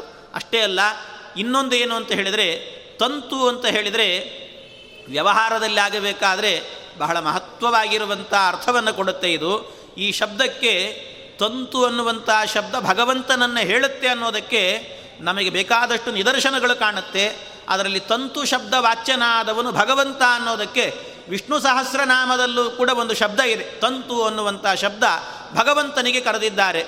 ಶುಭಾಂಗೋಲೋಕ ಸಾರಂಗ ಸುತಂತಸ್ತಂತುವರ್ಧನ ತಂತುವರ್ಧನ ಅಂತ ಹೇಳ್ತಾರೆ ತಂತು ಅಂತ ಹೇಳಿದರೆ ತಂತು ಶಬ್ದ ವಾಚ್ಯನಾಗಿರುವಂಥವನು ಭಗವಂತ. ಆ ಅರ್ಥವನ್ನು ಕೊಡುತ್ತೆ. ಅದರಿಂದ ತಂತು ವರ್ಧನ ಅಂತ ಹೇಳಿದರೆ ಅರ್ಥ ಏನು ಅಂದರೆ ತನ್ಯತೆ ವಿಸ್ತೀರ್ಯತೆ ಪುತ್ರ ಪ್ರಪಂಚ ಇತಿ ತಂತು ಅಂತ. ಅಂದರೆ ಅದನ್ನು ಧಾರಣೆ ಮಾಡಿಕೊಂಡ ನಂತರ ಪುತ್ರ ಪ್ರಪಂಚವನ್ನು ಅಭಿವೃದ್ಧಿ ಮಾಡುವಂಥ ಯೋಗ ಅವಳಿಗೆ ಬಂತು ಅಂತ ಅರ್ಥ ಅಂದರೆ ಇದರ ಮೂಲಕವಾಗಿ ಭಗವಂತ ಉಪನಿಷತ್ತಿನಲ್ಲಿ ಏನು ಹೇಳಿದ್ದಾನೆ? ಪ್ರಜಾತಂತುಮ್ಮ ವ್ಯವಚ್ಛೇತ್ಸೀಹಿ ಅಂತ. ಅಂದರೆ ಸಂತಾನವನ್ನು ಮುಂದುವರಿಸಿಕೊಂಡು ಹೋಗಬೇಕು ಅಂತ ಹೇಳಿದ್ದಾರೆ ಆ ಸಂತಾನವನ್ನು ಮುಂದುವರಿಸಿಕೊಂಡು ಹೋಗುವ ದೊಡ್ಡ ಅಧಿಕಾರ ಎನ್ನುವಂಥದ್ದು ಪ್ರಾಪ್ತಿಯಾಯಿತು ಅಂತ. ಇದು ತಂತುವಿನ ಸಂಕೇತ. ಅದರ ಜೊತೆಗಾಗಬೇಕಾದರೆ ಇನ್ನೊಂದು ಆ ಹರಿಯ ಜೊತೆಗೆ ಮತ್ತೊಂದು ಏನು ಅಂತ ಹೇಳಿದರೆ ತಂತು ಎನ್ನುವಂಥದ್ದು ನಿರ್ಮಾಣ ಮಾಡುತ್ತಲ್ವಾ? ಅದು ಹರಿ. ಅಂದರೆ ಭಗವಂತ ಇಲ್ಲದೇನೆ ನಮ್ಮದೇನೂ ಇಲ್ಲ ಅನ್ನುವಂಥದ್ದು ಇನ್ನೊಂದು ತೋರಿಸಿಕೊಡುತ್ತಂತೆ. ದಾರ ಎನ್ನುವಂಥದ್ದು ಹರಿದ ಬಟ್ಟೆಯನ್ನು ಒಂದು ಮಾಡುತ್ತೆ. ಹರಿದು ಹೋಗಿರುತ್ತೆ. ಎರಡು ಬಟ್ಟೆಗಳು ಕೂಡ ಬೇರೆ ಬೇರೆ ಆಗಿತ್ತು ಅಂದರೆ ಆ ಹರಿದು ಹೋದಂಥ ಬಟ್ಟೆಗಳನ್ನೆರಡನ್ನು ಕೂಡ ಒಂದು ಮಾಡಬೇಕು ಅಂತ ಆದರೆ ದಾರ ಬೇಕು ತಂತು ಬೇಕು, ಅಂದರೆ ಭಗವಂತ ಬೇಕು. ಹಾಗೆ ಒಂದು ಹೆಣ್ಣು ಮತ್ತೊಂದು ಗಂಡು, ಇವೆರಡೂ ಕೂಡ ಹರಿದು ಹೋದ ಬಟ್ಟೆ ಇದ್ದಂತೆ ಅಂತ ಹೇಳ್ತಾರೆ ಶಾಸ್ತ್ರದಲ್ಲಿ. ಹರಿದು ಹೋದ ಬಟ್ಟೆ ಇದ್ದಂತೆ. ಯಾಕೆ ಅಂದರೆ ಗಂಡು ಮದುವೆಗಿಂತ ಮೊದಲು ಹೇಗಿರ್ತಾನೆ ಅಂದರೆ ಹೇಗಿರ್ತಾನೆ ಅಂತಲೇ ಗೊತ್ತಿಲ್ಲ. ಯಾರು ಹೇಳೋರಿಲ್ಲ, ಕೇಳೋರಿಲ್ಲ ಅಂತ ಯದ್ವಾ ತದ್ವಾ ಇರ್ತಾನೆ. ಅದಕ್ಕೆ ಹಿಂದಿನವರೆಲ್ಲ ಏನು ಹೇಳ್ತಾ ಇದ್ರು ಅಂದರೆ, ಈ ಹುಡುಗ ಯಾಕೋ ಏನು ಸರಿಯಾಗಿ ನಿಂತ್ಕೊಳ್ತಾ ಇಲ್ಲ, ಅವನ ಕಾಲ ಮೇಲೆ ಅವನು ಆದಷ್ಟು ಬೇಗ ಒಂದು ಮದುವೆ ಮಾಡಿಬಿಡಬೇಕು ಅಂದರೆ ಅರ್ಥ ಏನು? ಜವಾಬ್ದಾರಿ ಬರ್ತದೆ ಅಂತ ಅರ್ಥ. ಅಂದರೆ ಮದುವೆಗಿಂತ ಮೊದಲು ಹೇಗಿದ್ದ ಅಂದರೆ ಹರಿದ ಬಟ್ಟೆಯಂತೆ ಇದ್ದ ಅಂತ. ಆದ್ದರಿಂದ ಹೆಣ್ಣಿಗೂ ಕೂಡ ಅದೇ ರೀತಿಯಲ್ಲಿ ಆದಷ್ಟು ಬೇಗ ವಿವಾಹವನ್ನು ಮಾಡಬೇಕು ಅಂತ. ಈ ಎರಡು ಹರಿದ ಬಟ್ಟೆಗಳನ್ನು ಒಂದು ಮಾಡುವಂಥದ್ದು ಯಾವುದು ಅಂದರೆ ತಂತು, ಅಂದರೆ ದಾರ, ಅಂದರೆ ಹರಿ. ಭಗವಂತನ ಇಚ್ಛೆಯಿಂದಾಗಿ ಈ ವಿವಾಹ ಎನ್ನುವಂಥದ್ದು ನಡೆಯುತ್ತೆ ಅಂತ. ಆ ತಂತು ಎನ್ನುವ ಆದ್ದರಿಂದಲೇ ಶಾಸ್ತ್ರದಲ್ಲಿ ಹೇಳಬೇಕಾದ್ರೆ ಎರಡಕ್ಕೂ ಕೂಡ ಋಣಾನುಬಂಧ ರೂಪೇಣ ಪಶುಪತ್ನಿ ಸುತಾಲಯ ಅಂತ ಹೇಳುತ್ತಾರೆ ಅದರಿಂದ ಋಣಾನುಬಂಧ, ಅದನ್ನು ಆ ಅನುಬಂಧವನ್ನು ಕಲ್ಪಿಸಿಕೊಡುವವನು ಯಾರು ಅಂದರೆ ಭಗವಂತ. ಆ ಭಗವಂತ ಇದನ್ನು ನಿರ್ಮಾಣ ಮಾಡಿಕೊಡ್ತಾನಂತೆ ಇನ್ನು ತಂತುವಿಗೆ ಪೋಣಿಸುವಂತಹದ್ದು ಎರಡನೇ ವಸ್ತು. ಪರಮ ಮುಖ್ಯವಾಗಿರುವಂಥ ವಸ್ತು ಯಾವುದು ಅಂದರೆ ತಾಳಿ. ತಾಳಿ ಅಂತ ಕರೀತಾರೆ, ಮಾಂಗಲ್ಯ ಅಂತ ಕರೀತಾರೆ. ಆ ತಾಳಿಯನ್ನು ಪೋಣಿಸ್ತೇವೆ. ತಾಳಿ ಎನ್ನುವಂಥದ್ದು ಯಾವುದರ ಸಂಕೇತ ಅಂದರೆ ತಾರತಮ್ಯ ಕಕ್ಷೆಯಲ್ಲಿ ಎರಡನೇ ಸ್ಥಾನದಲ್ಲಿರುವಂಥ ಮಹಾಲಕ್ಷ್ಮೀ ದೇವಿಯ ಸಂಕೇತ ಅದು. ಲಕುಮಿದೇವಿಯ ಸಂಕೇತ. ತಾಳಿ ಅಂದರೆ ಸ್ಥಾಳಿ ಅಂತ ಅರ್ಥ. ಸ್ಥಾ, ಸ್ಥಾಳಿ ಅಂತ. ಅಂದರೆ ಸ್ಥಾಳಿ ಅಂತ ಹೇಳಿದರೆ ಸಿದ್ಧಾಂತದ ಎರಡನೇ ತತ್ವವಾಗಿರುವಂತಹ ಲಕ್ಷ್ಮೀದೇವಿ. ಆ ಲಕ್ಷ್ಮೀದೇವಿ ಅಲ್ಲಿ ಯಾವಾಗಲೂ ನೆಲೆ ನಿಂತಿರ್ತಾಳಂತೆ. ಅದು ಬಟ್ಟಲಂತೆ ಇರುತ್ತೆ. ಸೌಟಿನ ಆಕಾರದಲ್ಲಿ ಇರುವಂತಹ ತಾಳಿ. ಆ ತಾಳಿಯಲ್ಲಿ ಲಕ್ಷ್ಮೀದೇವಿಯ ಸನ್ನಿಧಾನ ಎನ್ನುವಂಥದ್ದು ಯಾವಾಗಲೂ ಇರುತ್ತೆ. ಆದ್ದರಿಂದಲೇ ಅವಳಿಗೆ ಮಂಗಳ ಅಂತ ಕರೆದಿದ್ದಾರೆ. ಬೇರೆ ಬೇರೆ ಕೋಶಗಳಲ್ಲೂ ಕೂಡ ಹೇಳಬೇಕಾದ್ರೆ ರಮಾ ಮಂಗಲ ದೇವತಾ ಅಂತ ಹೇಳಿದ್ದಾರೆ. ಹಾಗಾಗಿ ಮಂಗಲಾಯ ಸಂಬಂಧಿ ಮಾಂಗಲ್ಯಂ ಅಂತ. ಆ ಮಂಗಳಿಗೆ ಸಂಬಂಧಪಟ್ಟ ವಸ್ತು ಆದ್ದರಿಂದ ಅದಕ್ಕೆ ಮಾಂಗಲ್ಯ ಅಂತ ಕರೆದಿದ್ದಾರೆ ತಾಳಿಗೆ. ಅದರಿಂದ ಅವಳು ಮಂಗಳ, ಅವಳಿಗೆ ಸಂಬಂಧಪಟ್ಟ ವಸ್ತು ಆದ್ದರಿಂದ ಅದಕ್ಕೆ ಮಾಂಗಲ್ಯ ಅಂತ ಹೆಸರು. ಆ ಮಾಂಗಲ್ಯ ಎನ್ನುವಂಥದ್ದು ಜೊತೆಗೆ ಇತ್ತು ಅಂದರೆ ಅದರ ಒಳಗೇನೆ ಬೇರೆ ಬೇರೆಯವರನ್ನು ಅನುಸಂಧಾನ ಮಾಡಬೇಕು ಅಂತಾರೆ. ಆ ಮಾಂಗಲ್ಯದಲ್ಲಿ ಮುಖ್ಯ ಅಭಿಮಾನಿನಿಯಾಗಿ ಲಕ್ಷ್ಮೀದೇವಿ ಇದ್ದಾಳಂತೆ. ಆ ಲಕ್ಷ್ಮೀದೇವಿಯ ಜೊತೆಗಾಗಬೇಕಾದರೆ ಒಳಗೆ ಇನ್ನೂ ಅನುಸಂಧಾನ ಮಾಡಬೇಕು. ಭಾರತಿ ಸರಸ್ವತೀ ದೇವಿ, ಭಾರತೀ ದೇವಿಯರು, ಆಮೇಲೆ ಸೌಪರ್ಣಿ, ವಾರುಣಿ, ಪಾರ್ವತಿ, ಶಚೀದೇವಿ, ರತಿದೇವಿ ಇವರೆಲ್ಲರೂ ಕೂಡ ಆ ಮಾಂಗಲ್ಯದಲ್ಲಿ ಸನ್ನಿಹಿತರಾಗಿದ್ದಾರೆ ಅಂತ ಅನುಸಂಧಾನವನ್ನು ಮಾಡಿಕೊಳ್ಳಬೇಕು. ಆದ್ದರಿಂದಲೇ ಯಾರಾದರೂ ಮನೆಗಳಿಗೆ ಹೋದಾಗ ಮುತ್ತ ಇದೆ, ಅವಳಿಗೆ ಅರಿಶಿಣ ಕುಂಕುಮವನ್ನು, ಒಂದು ನಿಮಿಷ ನಿಲ್ಲಿ, ಮ ಅರಿಶಿಣ ಕುಂಕುಮ ಕೊಡ್ತೇನೆ ಅಂತ ಹೇಳ್ತಾರೆ. ಕುಂಕುಮ ಹಚ್ಕೊಂಡು ಹೋಗಿ ಅಂತ. ಅವರು ಕುಂಕುಮವನ್ನು ಕೊಟ್ಟ ಕೂಡಲೇ ಮಾಡಬೇಕಾದ್ದೇನು ಅಂದರೆ ಬಹಳ ಜನರಿಗೆ ಗೊತ್ತಿರೋದಿಲ್ಲ. ಕುಂಕುಮ ಕೊಟ್ಟ ಕೂಡಲೇ ಹಣೆಗೆ ಇಟ್ಕೊಳ್ತಾರೆ, ಅವಸರದಲ್ಲಿ ಓಡಿ ಹೋಗ್ತಿರ್ತಾರೆ. ಹಾಗೆ ಮಾಡಬಾರ್ದಂತೆ. ಅರಿಶಿಣ ಕುಂಕುಮವನ್ನು ಕೊಟ್ಟಾಗ ಹಚ್ಚಿಕೊಳ್ಳುವ ಕ್ರಮ ಹೇಗೆ ಅಂದರೆ ಮೊದಲಿಗೆ ಕುಂಕುಮವನ್ನು ತೆಗೆದು, ಅರಿಶಿಣ ಕುಂಕುಮಗಳನ್ನು ತೆಗೆದು, ಮಾಂಗಲ್ಯವನ್ನು ತೆಗೆದು ಅದಕ್ಕೆ ಹಚ್ಚಬೇಕಂತೆ. ಮಾಂಗಲ್ಯಕ್ಕೆ ಹಚ್ಚಬೇಕು. ಅಂದರೆ ಅಲ್ಲಿ ಲಕ್ಷ್ಮೀದೇವಿಯಿಂದ ಹಿಡ್ಕೊಂಡು ರತೀದೇವಿಯ ತನಕಲ್ಲೂ ಕೂಡ ಎಲ್ಲ ದೇವತೆಗಳ ಸನ್ನಿಧಾನ ಎನ್ನುವಂಥದ್ದಿದೆ ಅಂದರೆ ಮಹಾಪತಿವ್ರತೆಯರು, ಮುತ್ತೈದೆಯರು, ಅಂಥವರ ಸನ್ನಿಧಾನ ಇದೆ. ಅವರಿಗೆ ಮೊದಲು ಅರಿಶಿಣ ಕುಂಕುಮದ ಸಮರ್ಪಣೆಯನ್ನು ಮಾಡಿ, ಆಮೇಲೆ ತಾನು ಹಣೆಯಲ್ಲಿ ಇಟ್ಟುಕೊಳ್ಳಬೇಕು ಅಂತ ಕ್ರಮ. ಆದ್ದರಿಂದಲೇ ಅವರ ಸನ್ನಿಧಾನ ಇರೋದರಿಂದಾಗಿ ಈ ರೀತಿಯಲ್ಲಿ ಅರಿಶಿಣ ಕುಂಕುಮದ ಅನುಸಂಧಾನವನ್ನು ಮಾಡಿಕೊಳ್ಳಬೇಕು ಅಂತ ಹೇಳ್ತಾರೆ. ಇನ್ನು ಇದಾದ ನಂತರ ಅದರ ಜೊತೆಗೆ ಸೇರಿಸುವಂತಹದ್ದು ಯಾವುದು ಅಂದರೆ ಅದರ ಜೊತೆ ಜೊತೆಗೇನೆ ಸೇರಿಸುವುದು ಹವಳವನ್ನು ಸೇರಿಸ್ತಾರೆ ಅದರಲ್ಲಿ. ಹವಳವನ್ನು ಸೇರಿಸಿಡ್ತಾರೆ. ಆ ಹವಳ ಎನ್ನುವಂಥದ್ದು ಅದು ಹೆಣ್ಣು ಮಕ್ಕಳು ಮಾತ್ರ ಅಂತಲ್ಲ, ಗಂಡಸರು ಕೂಡ ತುಳಸಿ ಮಣಿಯಲ್ಲಿ ಹಾಕ್ಕೊಳ್ಬೋದು ಹವಳವನ್ನು. ಅದು ಅಂಥದ್ದು. ಆ ಹವಳ ಎನ್ನುವಂಥದ್ದು ಯಾವುದರ ಸಂಕೇತ ಅಂದರೆ ಅದು ಮಧ್ವ ಸಿದ್ಧಾಂತದಲ್ಲಿ ಮೂರನೇ ಸ್ಥಾನದಲ್ಲಿರುವಂತಹ ವಾಯುದೇವರ ಸಂಕೇತ ಅಂತಂದುಕೊಳ್ಬೇಕಂತೆ ಅಲ್ಲಿ ವಾಯುದೇವರ ಸನ್ನಿಧಾನ ಇದೆ ಅಂತ ಚಿಂತನೆ ಮಾಡಬೇಕಂತೆ, ಹವಳದಲ್ಲಿ ಆಗಬೇಕಾದ್ರೆ. ಯಾಕೆಂದರೆ ಹವಳ ಅನ್ನುವಂಥ ಶಬ್ದಕ್ಕೆ ತುಂಬ ಹತ್ತಿರವಾದ ಮತ್ತೊಂದು ಶಬ್ದ ಅಂದರೆ ಧವಳ ಅಂತ. ಧವಳ ಎನ್ನುವಂಥ ಶಬ್ದ. ಹವಳ ಧವಳ ಅಂತ ಕರೀತಾರೆ. ಧವಳ ಅಂತ ಹೇಳಿದರೆ ಅತ್ಯಂತ ಶುದ್ಧ ಅಂತ ಅರ್ಥ. ಧವಳ ಅನ್ನೋ ಶಬ್ದಕ್ಕೆ ಅತ್ಯಂತ ಪರಮ ಪವಿತ್ರವಾಗಿರುವಂಥದ್ದು ಶುದ್ಧವಾದದ್ದು ಅಂತ. ಈ ವಾಯುದೇವರೇನಿದ್ದಾರೆ, ಅವರನ್ನು ಪರಶುಕ್ಲರು ಅಂತ ಕರೀತಾರೆ. ಅವರು ಆಗಬೇಕಾದರೆ ಅತ್ಯಂತ ಶುದ್ಧರು. ಶುದ್ಧರು ಅಂದರೆ ಎಷ್ಟರ ಮಟ್ಟಿಗೆ ಶುದ್ಧರು ಅಂದರೆ ಒಂದು ದಿವಸವೂ ಕೂಡ ಅವರಿಗಾಗಬೇಕಾದರೆ ಅನ್ಯಥಾ ಜ್ಞಾನ ಬರೋದಿಲ್ಲಂತೆ. ಭಗವಂತನ ವಿಷಯದಲ್ಲಾಗುವಾಗ ಅನ್ಯಥಾ ಜ್ಞಾನ ಎನ್ನೋದೇ ಇಲ್ಲ ಅಂತ ಹೇಳಿದ್ದಾರೆ ಅವರಿಗೆ. ಅಷ್ಟು ಅವರಿಗೆ. ಅಂದರೆ ಯಾವಾಗಲೂ ಕೂಡ ಭಗವಂತನ ವಿಷಯದಲ್ಲಿ ಪರ, ಸರ್ವೋತ್ತಮನಾದ ಭಗವಂತನ ವಿಚಾರದಲ್ಲಿ ಶುಕ್ಲ ಅಂದರೆ ಶುದ್ಧವಾದ ಬುದ್ಧಿಯುಳ್ಳವರು ಅಂತ. ಯಾವಾಗಲೂ ಶುದ್ಧ ಬುದ್ಧಿಯೇ ಇರುತ್ತೆ. ಅನ್ಯತಾ ಜ್ಞಾನ ಎನ್ನೋದೇ ಬರೋದಿಲ್ಲ. ಅದರಿಂದ ಆ ವಾಯುದೇವರನ್ನು ಹವಳದ ರೂಪದಲ್ಲಿ ಧರ, ಧಾರಣೆ ಮಾಡಿದ್ದೇವೆ ಅಂದರೆ ನಮಗೂ ಕೂಡ ಅನ್ಯತಾ ಭಾವನೆಯನ್ನು ಬರದೇ ಇರುವಂತೆ ರಕ್ಷಣೆ ಮಾಡಿ ಅಂತ ವಾಯುದೇವರನ್ನು ಅನುಸಂಧಾನ ಮಾಡಿಕೊಳ್ಳಬೇಕು. ನಮಗೆ ಗಂಡನ ಸೇವೆಯನ್ನು ಮಾಡುವಾಗ ಏನೇನೋ ಬರುವ ಸಾಧ್ಯತೆ ಇದೆ. ಈ ಗಂಡನನ್ನು ಯಾಕೆ ಕಟ್ಟಿಕೊಂಡಿದ್ದೀನೋ ಏನೋ, ಇವನು ಗಂಡ ಅಲ್ಲ, ಬಂಡ ಅಂತ ಅಂದ್ಕೊಂಡು ಅವನ ಬಯೋ ಸ್ಥಿತಿಗಳಿರ್ತದೆ ಎಷ್ಟೋ ಬಾರಿ.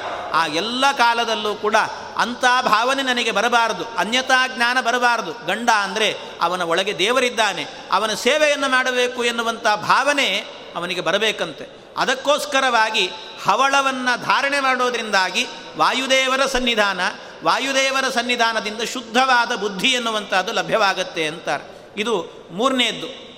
ಅದು ಇತ್ತು ಅಂತಾದರೆ, ಇಷ್ಟು ದ್ರವ್ಯಗಳು ಸೇರಿತು ಅಂತಾದರೆ ಆಗಲೇ ವಿಶೇಷವಾಗಿ ಹೇಳ್ತಾರೆ, ಭಯ ಎನ್ನುವಂಥದ್ದೇ ಇಲ್ಲ ಅಂತ. ಯಾವಾಗಲೂ ರಕ್ಷಣೆ, ಇದೆಲ್ಲವೂ ಅನುಸಂಧಾನ ಇದ್ದಾಗ ಮಾತ್ರ. ಮಾಂಗಲ್ಯವನ್ನು ಧಾರಣೆ ಮಾಡಿದಂಥ ಹೆಣ್ಣು ಇಷ್ಟು ಅನುಸಂಧಾನ ಮಾಡಿಕೊಂಡಾಗ ಭಯ ಇರೋದಿಲ್ಲಂತೆ. ಹೇಳ್ತಾರಲ್ಲ ದಾಸರೇ ಹೇಳೋದಿಲ್ವೇ? ಅಂಜೀಕಿನ್ಯಾತಕಯ್ಯ, ಭಯವೂ ಇನ್ಯಾತಕಯ್ಯ ಅಂತ. ಆ ಭಗವನ್, ಆ ವಾಯುದೇವರು ಇದ್ದಾರೆ ಅಂದರೆ ಭಯವೇ ಇಲ್ಲ. ಅವರನ್ನು ಯಾವಾಗಲೂ ಕಂಠದಲ್ಲಿ ಧಾರಣೆ ಮಾಡಿರ್ತೇವೆ ಆದ್ದರಿಂದ ಹವಳ ಎನ್ನುವಂಥದ್ದು ಧಾರಣೆ ಮಾಡಬೇಕು ಅಂತ ಹೇಳಿದ್ದಾರೆ. ಆಮೇಲೆ ಇದರ ಜೊತೆಗೆ ಧಾರಣೆ ಮಾಡಬೇಕಾಗಿರುವಂಥದ್ದು ಯಾವುದು ಕರಿಮಣಿಗಳನ್ನು ಧಾರಣೆ ಮಾಡಬೇಕು ಅಂತ ಹೇಳ್ತಾರೆ ಮಾಂಗಲ್ಯದಲ್ಲಿ. ಕರಿಮಣಿ ಎನ್ನುವಂಥದ್ದು ಸೇರಬೇಕಂತೆ. ಕರಿಮಣಿ ಎನ್ನುವಂಥದ್ದು ಯಾಕೆ ಸೇರಬೇಕು ಅಂದರೆ ಅದು ನೋಡಿ ಎಷ್ಟು ಸುಂದರವಾಗಿದೆ ಅಂದರೆ ಕರಿಮಣಿಯನ್ನು ಜೋಡಿಸುವಾಗ ಸಾಮಾನ್ಯವಾಗಿ ಎಷ್ಟನ್ನು ಜೋಡಿಸಬೇಕು ಅಂತ ಎಣಿಸೋದಿಲ್ಲ ಯಾರೂ ಕೂಡ. ಹವಳ ಹಾಕಬೇಕಾದ್ರೆ ಒಂದು ಹಾಕಬೇಕು, ಎರಡು ಹಾಕಬೇಕು ಅಂತ ನೋಡ್ತಾರೆ. ಬೇರೆ ಎಲ್ಲವನ್ನೂ ನೋಡ್ತಿರ್ತಾರೆ. ಆದರೆ ಕರಿಮಣಿಯನ್ನು ಜೋಡಿಸುವಾಗ ಇಷ್ಟೇ ಇರಬೇಕು ಅಂತ ಯಾರೂ ಕೂಡ ಲೆಕ್ಕ ಮಾಡೋದಿಲ್ಲ. ಇವತ್ತೆಲ್ಲ ಮಾಡ್ಬೋದೋ ಏನೋ, ಆದರೆ ಹಿಂದಿನ ಕಾಲದ ಸಂಪ್ರದಾಯ ಹಾಗಿತ್ತು ಅಂದರೆ ಲೆಕ್ಕ ಮಾಡಿ ಪೋಣಿಸ್ತಾ ಇರಲಿಲ್ಲಂತೆ ಕಡಿಮಣಿಗಳನ್ನು ಯಾಕೆಂದರೆ ಆ ಕರಿಮಣಿಗಳು ಅಂತ ಹೇಳಿದರೆ ಲೆಕ್ಕವಿಲ್ಲದಷ್ಟು ಸೇರಿಸಬೇಕು ಅಂತ ಹೇಳ್ತಾರೆ. ಲೆಕ್ಕವಿಲ್ಲದಷ್ಟು. ಯಾಕೆ ಅಂದರೆ ಉಳಿದಂತೆ ಉಳಿ ಈ ಕರಿಮಣಿಗಳು ಅಂದರೆ ಎಲ್ಲ ದೇವತೆಗಳ ಸಂಕೇತ ಅಂತ ಅರ್ಥ ನಮ್ಮಲ್ಲಿ ದೇವತೆಗಳು ಎಷ್ಟಿದ್ದಾರೆ ಅಂದರೆ ಲೆಕ್ಕವಿಲ್ಲದಷ್ಟಿದ್ದಾರೆ ಅಂತ. ಒಂಬತ್ತು ಕೋಟಿ ದೇವತೆಗಳಿದ್ದಾರೆ ಅಂದರೆ ಅವರಿಗೆ ಪರಿಚಾರಕರಾಗಿ ಇನ್ನೂ ಅನೇಕ ದೇವತೆಗಳಿದ್ದಾರೆ. ಹೀಗೆ ಅನೇಕ ದೇವತೆಗಳ ಸಂಕೇತವಾಗಿರುವಂತಹದ್ದು ಕರಿಮಣಿ ಎನ್ನುವಂತಹದ್ದು. ಕರಿಮಣಿ ಎನ್ನುವುದು ಯಾವುದನ್ನು ದ್ಯೋತನೆ ಮಾಡುತ್ತೆ ಅಂದರೆ ಅದು ಕಪ್ಪು. ಕಪ್ಪು ಅಂತ ಹೇಳಿದರೆ ಆ ಹವಳ ಎನ್ನುವಂತಹದ್ದು ಸತ್ವ, ಅದು ಶುದ್ಧವಾದದ್ದು. ಉಳಿದದ್ದೆಲ್ಲ ಕಪ್ಪು ಅಂದರೆ ವಾಯುದೇವರಿಗೆ ಕಲಿಪ್ರವೇಶ ಎನ್ನುವುದಿಲ್ಲ, ಉಳಿದ ದೇವತೆಗಳಿಗೆ ಕಲಿಪ್ರವೇಶ ಎನ್ನುವಂಥದ್ದು ಇದೆ ಅನ್ನೋದನ್ನು ಸೂಚನೆ ಮಾಡುತ್ತಂತೆ. ಅಂದರೆ ತಾರತಮ್ಯ ಸಿದ್ಧಾಂತವನ್ನು ದ್ಯೋತನೆ ಮಾಡುವಂತಹದ್ದು ಮಾಂಗಲ್ಯ ಅಂತ ಹೇಳಿದ್ದಾರೆ ಶಾಸ್ತ್ರದಲ್ಲಿ. ಇಂಥ ತರತಮವನ್ನು ಸದ್ಯೋತನೆ ದ್ಯೋತನೆ ಮಾಡುತ್ತಂತೆ. ಇದನ್ನು ಧಾರಣೆ ಮಾಡಬೇಕು ಅಂತ ಹೇಳಿದ್ದಾರೆ. ಇದು ಯಾರ ಕಂಠದಲ್ಲಿ ಇರುತ್ತೋ ಅವರಿಗೆ ಭಯವಿಲ್ಲ ಅಂತ ಹೇಳಿದ್ದಾರೆ. ಹೀಗೆ ರಮಾಯೈ ಹರಿಭಾಮಾಯೈ ಕ್ಷಮಾಯೈ ಚ ನಮೋ ನಮಃ, ಸರಸ್ವತ್ಯೈ ಚ ಸತ್ಯೈ ಚ ಶಚ್ಚೈರತ್ಯೈ ನಮೋ ನಮಃ ಅಂತ ಇವರನ್ನು ಅನುಸಂಧಾನ ಮಾಡಿಕೊಂಡು ನಿತ್ಯವೂ ಕೂಡ ಅದನ್ನು ಧಾರಣೆ ಮಾಡಬೇಕು ಅಂತ ಹೇಳ್ತಾರೆ. ಇನ್ನು ಇಷ್ಟೆಲ್ಲವೂ ಕೂಡ ಅವರ ಮಂಗಲ ದ್ರವ್ಯಗಳು ಅಂತಾದರೆ ಕಾಲಿನ ಗೆಜ್ಜೆ ಎನ್ನುವಂಥದ್ದು ಎಲ್ಲವನ್ನೂ ಹೇಳಿದ್ದೇನೆ. ಹಾಗಾಗಿ ಎಲ್ಲವನ್ನೂ ಕೂಡ ಮಂಗಲ ಸ್ವರೂಪವಾಗಿರುವಂಥ ದ್ರವ್ಯಗಳನ್ನೆಲ್ಲವನ್ನು ಕೂಡ ಧಾರಣೆ ಮಾಡಬೇಕು ಅಂತ ಹೇಳಿದ್ದಾರೆ. ಇದರ ಜೊತೆಗೆ ಇನ್ನು ಹಿಂದೆ ಹೇಳಿದಂತೆ ಬೆಳಗಿನ ಜಾವದಲ್ಲಿ ಏಳಬೇಕಾದರೆ ಗಂಡ ಏಳೋಕ್ಕಿಂತ ಮೊದಲು ಹೆಂಡತಿ ಏಳಬೇಕು ಅಂತ. ಇದು ಒಂದು. ಗಂಡ ಏಳೋಕ್ಕಿಂತ ಮೊದಲು ಏಳಬೇಕು. ಅವಳು ಎದ್ದ ಕೂಡಲೇ ಪಾದವನ್ನು ಕೆಳಗಿಡುವಾಗ ಅಲ್ಲೆಲ್ಲ ಕಡೆಯಲ್ಲಿ ಅನುಸಂಧಾನ ಮಾಡಬೇಕು. ಸಮುದ್ರ ವಸನೇ ದೇವಿ ಪರ್ವತ ಸ್ತನಮಂಡಿತೆ ಇತ್ಯಾದಿ ಶ್ಲೋಕಗಳನ್ನು ಹೇಳಿಕೊಂಡು ಅದನ್ನು ಪಾದವನ್ನು ಇಡೋಕ್ಕಿಂತ ಮೊದಲು ಕೈಯಿಂದ ಮುಟ್ಟಿ ಭೂಸ್ಪರ್ಶವನ್ನು ಮಾಡಿ ಕಣ್ಣಿಗೆ ಒತ್ತಿಕೊಂಡು ಆಮೇಲೆ ಪಾದವನ್ನು ಊರಬೇಕು. ಕ್ಷಮಸ್ವಾಮಿ ಅಂತ ಪ್ರಾರ್ಥನೆ ಮಾಡಿಕೊಂಡು. ಇದರ ಅನುಸಂಧಾನ ಏನು ಅಂದರೆ ಇಡೀ ದಿನದಂದು ಅನೇಕ ಕರ್ಮಗಳನ್ನು ಮಾಡುತ್ತೇನೆ. ಎಷ್ಟೋ ತುಳಿತೇನೆ, ಮಲಮೂತ್ರಗಳ ವಿಸರ್ಜನೆ ಮಾಡುತ್ತೇನೆ. ಇದನ್ನೆಲ್ಲ ಸಹನೆಯಿಂದ ಸಹಿಸಿಕೊಳ್ಳುವಂಥ ಮಹಾಮಾತೆ ನೀನು ಅಂತ ಅವಳನ್ನು ಪ್ರಾರ್ಥನೆ ಮಾಡಬೇಕಂತೆ ಭೂದೇವಿಯನ್ನು. ಅವಳ ಪ್ರಾರ್ಥನೆಯನ್ನು ಮಾಡಿಕೊಂಡು ಅದಕ್ಕೆ ಅವಳಿಗೆ ಹೇಳ್ತಾರೆ. ಏನು ಅಂದರೆ ಸರ್ವಂಸಹ ಅಂತ ಅವಳ ಹೆಸರಂತೆ. ಸರ್ವಂಸಹ ಯಾಕೆಂದರೆ ಎಲ್ಲವನ್ನೂ ಸಹನೆಯಿಂದ ತಡೆದುಕೊಳ್ಳುತ್ತಾಳೆ ಅಂತ ಅವಳಿಗೆ ಸರ್ವಂಸಹ ಅಂತ. ಹಾಗಾಗಿ ಎಲ್ಲವನ್ನೂ ತಡೆದುಕೊಳ್ಳುವಂಥ ನೀನು ನನ್ನನ್ನೂ ತಡೆದುಕೊಳ್ತಾ ಇದ್ದಿ, ನಾನು ಅಪರಾಧವನ್ನು ಮಾಡ್ತಿದ್ದೇನೆ, ಕ್ಷಮಸ್ವಮೆ ಅಂತ ಪ್ರಾರ್ಥನೆ ಮಾಡಬೇಕು. ಅದರ ಜೊತೆಗೆ ದೇವರ ದೀಪವನ್ನು ನೋಡಬೇಕು. ಇಷ್ಟಾದ ನಂತರ ಆಮೇಲೆ ಮನೆಯ ಕೆಲಸಗಳನ್ನೆಲ್ಲ ಮಾಡೋಕ್ಕಿಂತ ಮೊದಲು ದಂತಧಾವನವನ್ನೆಲ್ಲವನ್ನು ಕೂಡ ಶುದ್ಧ ಮಾಡಿಕೊಂಡು ಒಂದಷ್ಟು ಕೆಲಸಗಳನ್ನು ಅದು ಕೆಲವು ಇರುತ್ತೆ ಮನೆಯಲ್ಲಿ. ಅಂದರೆ ಇವತ್ತು ಪೂರ್ಣವಾಗಿ ಶಾಸ್ತ್ರೀಯವಾಗಿ ಹೋಗೋಕ್ಕಿಂತಲೂ ಕೂಡ ಕೆಲವೊಂದು ಮೈಲಿಗೆಯ ಪದಾರ್ಥಗಳು ಅಂತ ಅನ್ನಿಸುವಂಥ ಶುದ್ಧ ಮಾಡಬೇಕಾದಂಥ ಕೆಲಸಗಳೇನಿದ್ದಾವೋ ಅದನ್ನು ಸ್ನಾನಕ್ಕಿಂತ ಮೊದಲು ಮಾಡಿಕೊಳ್ಳಬೇಕಂತ. ಸ್ನಾನಕ್ಕಿಂತ ಮೊದಲೇನೆ ಆ ಕೆಲಸಗಳನ್ನೆಲ್ಲವನ್ನು ಕೂಡ ಮಾಡಬೇಕು. ಅಂದರೆ ಮನೆ ಗೂಡಿಸುವಂಥದ್ದಾಗಬಹುದು ಮನೆ ಗುಡಿಸೋದು ಅಂತ ಹೇಳಿದರೆ ಅದು ಮಹಾಧರ್ಮ ಅಂತ ಹೇಳಿದ್ದಾರೆ. ಶಾಸ್ತ್ರದಲ್ಲಾಗಬೇಕಾದ್ರೆ ಅವಳಿಗೆ ಎಷ್ಟು ಪುಣ್ಯ ಅಂತ ಹೇಳಿದರೆ ಹೆಣ್ಣಿಗೆ ನಿತ್ಯವೂ ಕೂಡ ಮನೆಯನ್ನು ಗುಡಿಸಿದರೆ ಎಷ್ಟು ಪುಣ್ಯ ಇದೆ ಅಂದರೆ ಪ್ರತಿನಿತ್ಯ ಬೆಳಗಿನ ಜಾವದಲ್ಲಿ ಗಂಡನಿಗಿಂತ ಮೊದಲು ಎದ್ದು, ಅಂದರೆ ಇನ್ನೂ ನಕ್ಷತ್ರ ಇರುವ ಕಾಲದಲ್ಲಿ ಹೇಳಬೇಕು, ಮನೆಯನ್ನು ಗುಡಿಸಬೇಕು, ಈ ಕೆಲಸವನ್ನು ಒಂದು ದಿವಸ ಮಾಡಿದರೆ ಸಾಕಂತೆ. ಅಗ್ನಿಷ್ಟೋಮ ಯಾಗವನ್ನು ಮಾಡಿದ ಪುಣ್ಯ ಲಭ್ಯವಾಗತ್ತೆ. ಒಂದು ವಾರ ಮಾಡಿದರೆ ಸಾಕಂತೆ. ಅದರಿಂದಾಗಿ ರಾಜಸೂಯ ಯಾಗವನ್ನು ಮಾಡಿದಷ್ಟು ಪುಣ್ಯ ಬರುತ್ತೆ ಅಂತ ಹೇಳ್ತಾರೆ. ಒಂದು ವರ್ಷ ಮಾಡಿದರೆ ಅದಕ್ಕಾಗಬೇಕಾದ್ರೆ ಇನ್ನೂ ವಿಶೇಷವಾದಂಥ ಅನಂತ ಪುಣ್ಯ, ಅದಕ್ಕೆ ಅಶ್ವಮೇಧ ಯಾಗವನ್ನು ಮಾಡಿದಷ್ಟು ಪುಣ್ಯ ಅಂತ. ಹೀಗೆ ಅನೇಕ ವಾಜಪೇಯಾದಿ ಯಾಗಗಳನ್ನು ಮಾಡಿದಂಥ ಪುಣ್ಯ ಅದರಿಂದ ಅಂದರೆ ಹೆಣ್ಣು ಮಕ್ಕಳಿಗೆ ಬೇರೆ ಕರ್ಮಗಳನ್ನು ಮಾಡಬೇಕಾಗಿಲ್ಲ. ಮಾಡುವ ಕರ್ಮಗಳನ್ನೇ ಶ್ರದ್ಧೆಯಿಂದ ಮಾಡಿದರೆ ಸಾಕು. ಅವರಿಗೆ ಅದೇ ಮಹಾ ಫಲಪ್ರದವಾಗಿರುತ್ತೆ ಅಂತ ಶಾಸ್ತ್ರಗಳೆಲ್ಲವೂ ಕೂಡ ಸಾರತಾ ಇದ್ದಾರೆ. ಹೀಗೆ ಹೆಣ್ಣು ಮಕ್ಕಳು ಬೆಳಗಿನ ಜಾವದಲ್ಲಿ ಮಾಡಬೇಕಾಗಿರುವಂಥದ್ದು ಇದನ್ನೆಲ್ಲ ಮಾಡಿಕೊಂಡು ಸ್ವಚ್ಛದಿಂದ ಅಂಗಳವನ್ನು ಸಾರಿಸಬೇಕಂತೆ. ಅದನ್ನು ಅಂಗಳವನ್ನು ಕ್ಲೀನಾಗಿ ಶುದ್ಧ ಮಾಡಿ, ಅಲ್ಲಿ ಸಗಣಿಯ ನೀರನ್ನು, ಅಂದರೆ ಗೋಮಯದ ಲೇಪನವನ್ನು ಮಾಡಿ ಅದರ ಮೇಲೆ ರಂಗವಲ್ಲಿಯನ್ನು ಹಾಕಬೇಕಂತೆ. ರಂಗವಲ್ಲಿಯನ್ನು ಹಾಕಬೇಕಾದರೂ ಕೂಡ ಅನುಸಂಧಾನ ಮಾಡಬೇಕಂತೆ. ರಂಗವಲ್ಲಿಯನ್ನು ಹಾಕಿದಾಗ ಅಲ್ಲಿ ರಂಗ ಬಂದು ನೆಲೆಸ್ತಾನೆ ಅಂತ ಚಿಂತನೆ ಮಾಡಬೇಕಂತ. ಸಾಕ್ಷಾತ್ತು ಪರಮ ಪರಮಾತ್ಮ ಪಾಂಡುರಂಗ ಬಂದು ಅಲ್ಲಿ ವಾಸ ಮಾಡ್ತಾನೆ ಅದು ಹೇಗಿರಬೇಕು ಅಂದರೆ ರಂಗವಲ್ಲಿಯನ್ನು ಹಾಕಿದರೆ ನೋಡಲಿಕ್ಕೆ ಬಹಳ ಸುಂದರವಾಗಿರಬೇಕು ಸುಂದರವಾಗಿರಬೇಕು ರಂಗವಲ್ಲಿ. ಅದರ ಜೊತೆಗೆ ಯಾವಾಗಲೂ ಏನು ಅಂದರೆ ದೇವತೆಗಳಿಗಾಗುವಾಗ ಆವಾಸ ಸ್ಥಾನ ಯಾವುದು ಅಂದರೆ ಮಂಡಲ ಅಂತ ಹೇಳುತ್ತಾರೆ. ಕೆಲವು ಕಡೆಯಲ್ಲ ಹೋಮಗಳೆಲ್ಲ ಮಾಡಬೇಕಾದ್ರೆ ಮಂಡಲಗಳನ್ನು ಹಾಕ್ತಿರ್ತಾರೆ. ಆ ಮಂಡಲದಲ್ಲಿ ದೇವತೆಗಳ ಆವಾಹನೆ ಅಂತ.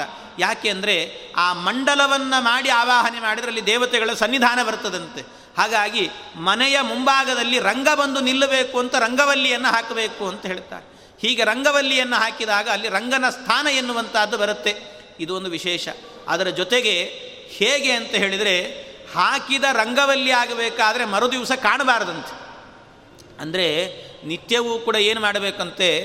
ಅಷ್ಟು ಜನ ಬ್ರಾಹ್ಮಣರು ಆ ಮನೆಗೆ ಬಂದು ಹೋಗ್ತಿರಬೇಕಂತೆ. ಅಷ್ಟು ಜನ ಬ್ರಾಹ್ಮಣರು. ಅಂದರೆ ಅಷ್ಟು ಜನ ಬ್ರಾಹ್ಮಣರಿಗೆ ಅತಿಥಿ ಸತ್ಕಾರವನ್ನು ಮಾಡಬೇಕು ಅಂತ ಹೇಳಿದ್ದಾರೆ. ನಿತ್ಯ ಮಾಡಿದಂಥದ್ದು ರಂಗವಲ್ಲಿ ಹಾಕಿದರೆ ಮರುದಿವಸ ದಿವಸ ಕಾಣ್ತಿರಬಾರ್ದು ಕಾಣಿಸದೇ ಇರುವಷ್ಟು ಬ್ರಾ, ಬ್ರಾಹ್ಮಣರು ಬಂದು ಹೋಗಿರಬೇಕಂತೆ ಮನೆಗೆ.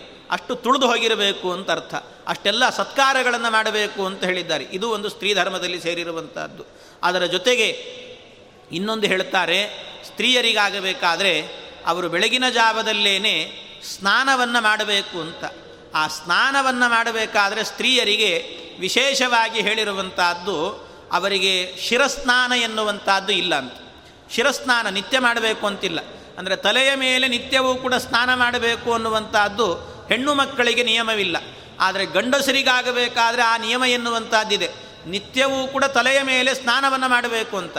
ಒಂದು ವೇಳೆ ಏನಾದರೂ ಗಂಡಸಾದವನು ಒಂದು ವಾರಗಳ ಕಾಲ ತಲೆ ಸ್ನಾನವನ್ನು ಮಾಡದೇ ಇದ್ದ ಅಂದರೆ ಅವನಲ್ಲಿ ಬ್ರಾಹ್ಮಣ್ಯವೇ ನಾಶವಾಗುತ್ತೆ ಅಂತ ಹೇಳುತ್ತಾರೆ. ಮತ್ತೆ ಉಪನಯನ ಮಾಡಬೇಕು ಅಂತ ಹೇಳಿದ್ದಾರೆ. ಹಾಗಾಗಿ ವಿಶೇಷವಾಗಿ ಗಂಡಸರು ನಿತ್ಯವಾಗಿಯೂ ಕೂಡ ತಲೆ ಮೇಲೆ ಸ್ನಾನ ಮಾಡಬೇಕು. ಆದರೆ ಹೆಣ್ಣು ಮಕ್ಕಳಾಗುವಾಗ ನಿತ್ಯವೂ ತಲೆಯ ಸ್ನಾನವನ್ನು ಮಾಡಬೇಕು ಅಂತ ವಿಧಿ ಇಲ್ಲ. ಯಾಕೆ ಅಂದರೆ ಅದಕ್ಕೆ ಕಾರಣವನ್ನು ಹೇಳಿದ್ದಾರೆ. ವಿಶೇಷ ದಿನಗಳಲ್ಲಿ ಮಾಡಬೇಕು. ಆಶೌಚಾದಿಗಳಿದ್ದಾಗ ಅದು ಪೂರ್ಣವಾದಾಗ ಆಗಲೂ ಕೂಡ ಮಾಡಬೇಕು. ಇದನ್ನೆಲ್ಲ ಹೇಳಿದ್ದಾರೆ. ಆದರೆ ಅವರು ನಿತ್ಯ ತಲೆಯ ಸ್ನಾನವನ್ನು ಮಾಡಬಾರದು ಅಂತ ಹೇಳೋದರ ಕಾರಣ ಏನು ಅಂದರೆ ಒಂದು ವಿಶೇಷತೆ ಇದೆ. ಶಾಸ್ತ್ರಗಳಲ್ಲಿ, ಪುರಾಣಗಳಲ್ಲಿ ಹೇಳಿದ ಒಂದು ಕಥೆ ಏನು ಅಂದರೆ, ಹೆಣ್ಣು ಮಕ್ಕಳಾಗಬೇಕಾದ್ರೆ ಸ್ನಾನಕ್ಕೆ ಮುಂಚಿತವಾಗಿಯೇ ತಲೆಯನ್ನು ಬಾಚಿಕೊಳ್ಳುವ ಕೆಲಸವನ್ನು ಮಾಡಬೇಕಂತ. ಅಂದರೆ ಹೆರಳು ಹಾಕಿಕೊಳ್ಳಬೇಕು ಅಂತ ಹೇಳುತ್ತಾರೆ ಹೆರಳನ್ನು ಹಾಕಿಕೊಳ್ಳಬೇಕಾದ್ರೆ ಹೇಗೆ ಅಂದರೆ, ಮದ್ಯದ ಬೈತಲೆಯನ್ನು ತೆಗೆದು ಮೂರು ಭಾಗಗಳನ್ನು ಮಾಡಿ ಹೆರಳು ಹಾಕಿಕೊಳ್ಳಬೇಕು ಅಂತ. ಮೂರು ಭಾಗಗಳನ್ನು ಮಾಡಿ ಹೆರಳು ಹಾಕಿಕೊಳ್ಳೋದು ಅಂದರೆ ಏನರ್ಥ ಅಂದರೆ, ಅದು ತ್ರಿವೇಣಿ ಸಂಗಮ ಅಂತ ಚಿಂತನೆ ಮಾಡಬೇಕಂತೆ. ಗಂಗಾ ಮತ್ತು ಯಮುನೆ, ಸರಸ್ವತಿ. ಅದನ್ನು ಹೆರಳು ಹಾಕಿದ ನಂತರ ನೋಡಿದರೆ ಏನು ಕಾಣುತ್ತೆ? ಅದು ಭಾಗ ಮಾಡಿದ್ದು ಮೂರು. ಆದರೆ ಎಲ್ಲ ಹೆರಳು ಹಾಕಿದ ನಂತರ ಕಾಣೋದು ಎರಡು ಭಾಗ ಮಾತ್ರ ಕಾಣಿಸ್ತಿರ್ತದೆ. ಆ ಕಡೆ ಒಂದು, ಈ ಕಡೆ ಒಂದು ಅಂತ ಎರಡು ಭಾಗಗಳು ಮಾತ್ರ ಕಾಣಿಸ್ತಿರುತ್ತೆ. ಇನ್ನೊಂದು ಭಾಗ ಕಾಣಿಸೋದಿಲ್ಲ. ಅಂದರೆ ಸರಸ್ವತಿ ಗುಪ್ತಗಾಮಿನಿಯಾಗಿ ಹರಿತಾಳೆ ಅನ್ನುವಂಥದ್ದು ಅಲ್ಲೂ ಇದೆ ಮೂರಿದೆ, ಮೂರು ಎರಡಾಗಿ ಕಾಣುತ್ತೆ. ಅಂದರೆ ತ್ರಿವೇಣಿ ಸಂಗಮ ಎನ್ನುವಂಥದ್ದಿದೆ ಅಂತ ಚಿಂತನೆ ಮಾಡಬೇಕು. ಮಧ್ಯದಲ್ಲಿ ಬೈತಲೆಯನ್ನು ತೆಗೆದುಕೊಳ್ಳಬೇಕು ಅಂದರೆ ಅದರ ಅನುಸಂಧಾನ ಏನು ಅಂದರೆ ಲಕ್ಷ್ಮೀದೇವಿಯ ಸನ್ನಿಧಾನ ಇದೆ ಅಂತ ಚಿಂತನೆ ಮಾಡಬೇಕು. ಇಷ್ಟನ್ನು ಮಾಡಿಕೊಂಡು ಸ್ನಾನಕ್ಕೆ ಹೋಗಬೇಕಂತ.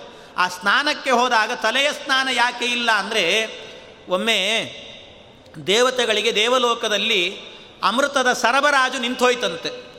ಅಮೃತವೇ ಇಲ್ಲ ಅಂತ ಆಯ್ತಂತೆ ದೇವತೆಗಳಿಗೆಲ್ಲ. ಅದಕ್ಕೆ ದೇವತೆಗಳೆಲ್ಲ ಭಗವಂತನಲ್ಲಿ ಯಜ್ಞನಾಮಕ ಪರಮಾತ್ಮನಲ್ಲಿ ಪ್ರಾರ್ಥನೆ ಮಾಡಿದರಂತೆ ಯಜ್ಞೇಶನಿಗೆ. ಭಗವಂತ ನಮಗೆ ಅಮೃತ ನಿಂತು ಹೋಗಿದೆ, ಅಮೃತ ಬೇಕು ಅಂತ ಕೇಳಿದಾಗ ಆಗ ದೇವತೆಗಳೆಲ್ಲರೂ ಕೂಡ, ಅಂದರೆ ಭಗವಂತನೇ ದೇವತೆಗಳಿಗೆ ಆಜ್ಞೆ ಮಾಡಿದಂತೆ. ನಿಮಗೆ ಅಮೃತ ಸಿಗಬೇಕು ಅಂದರೆ ಇನ್ನು ಮುಂದೆ ನಾನು ಯಜ್ಞನಾಮಕ ಪರಮಾತ್ಮ.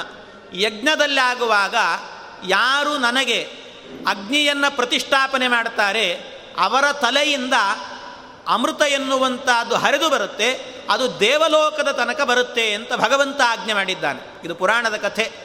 ಅಂದರೆ ಆದ್ದರಿಂದ ಆವತ್ತಿನಿಂದಲೂ ಕೂಡ ಏನು ಅಂದರೆ ಭಗವಂತನೇ ಆಜ್ಞೆ ಮಾಡಿದ್ದೇನು ಅಂದರೆ ಯಾವ ಯಜ್ಞ ನಡೀಬೇಕಾದರೂ ಕೂಡ ಯಜ್ಞದಲ್ಲಿ ಆ ಅಗ್ನಿಯನ್ನು ತಂದು ಇಡುವ ಕೆಲಸ ಯಾರಿಗೆ ಅಂದರೆ ಮುತ್ತೈದೆಗೆ ಕೊಡಬೇಕು ಅಂತ ಹೇಳಿದ್ದಾರೆ.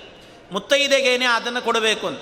ಮುತ್ತೈದೆ ತಂದು ಅದನ್ನು ಇಟ್ಟಳು ಅಂತ ಆದರೆ ಆಗ ಅದರಲ್ಲಿ ವಿಶೇಷವಾಗಿ ಅವಳು ಇಡಬೇಕಾದ್ರೆ ಕೆಳಗೆ ಅಗ್ನಿಯನ್ನಿಟ್ಟಿರ್ತಾಳೆ. ಆ ಅಗ್ನಿಯಲ್ಲಿ ಅವಳ ತಲೆಯಿಂದ ಅಮೃತ ಸುರಿಯುತ್ತಂತೆ. ಅಂದರೆ ಆ ಹೆಣ್ಣಿಗೆ ಒಬ್ಬ ಪತಿವ್ರತೆಯಾದವಳ ತಲೆಯಲ್ಲಿ, ಶಿರದಲ್ಲಿ ಅಮೃತವನ್ನೇ ಸುರಿಯುವಂಥ ಒಂದು ವಿಶಿಷ್ಟ ಶಕ್ತಿಯನ್ನು ಭಗವಂತ ಕೊಟ್ಟಿದ್ದಾನೆ ಅಂದರೆ ಅವಳ ತಲೆಯಲ್ಲಿ ಎಷ್ಟು ಸನ್ನಿಧಾನ ಇದೆ ಅಂತ ಅರ್ಥ ಮಾಡಿಕೊಳ್ಳಿ.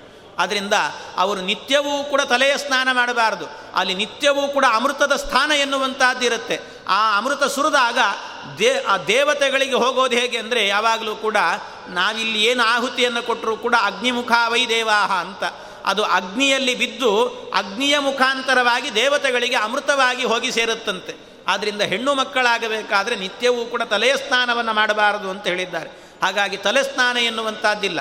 ವಿಶೇಷ ದಿನಗಳಲ್ಲಿ ಮಾತ್ರ, ಪರ್ವಕಾಲಗಳಲ್ಲಿ, ಗ್ರಹಣ ಕಾಲದಲ್ಲಿ, ಇಂಥ ಕಾಲಗಳಲ್ಲಿ ಮಾತ್ರ ಅವರಿಗೆ ಶಿರಸ್ನಾನ ಎನ್ನುವಂಥದ್ದು ಅಂತ ಹೇಳಿದ್ದಾರೆ. ಹೀಗೆ ಸ್ನಾನದ ಕ್ರಮವನ್ನು ಹೇಳಿದ್ದಾರೆ.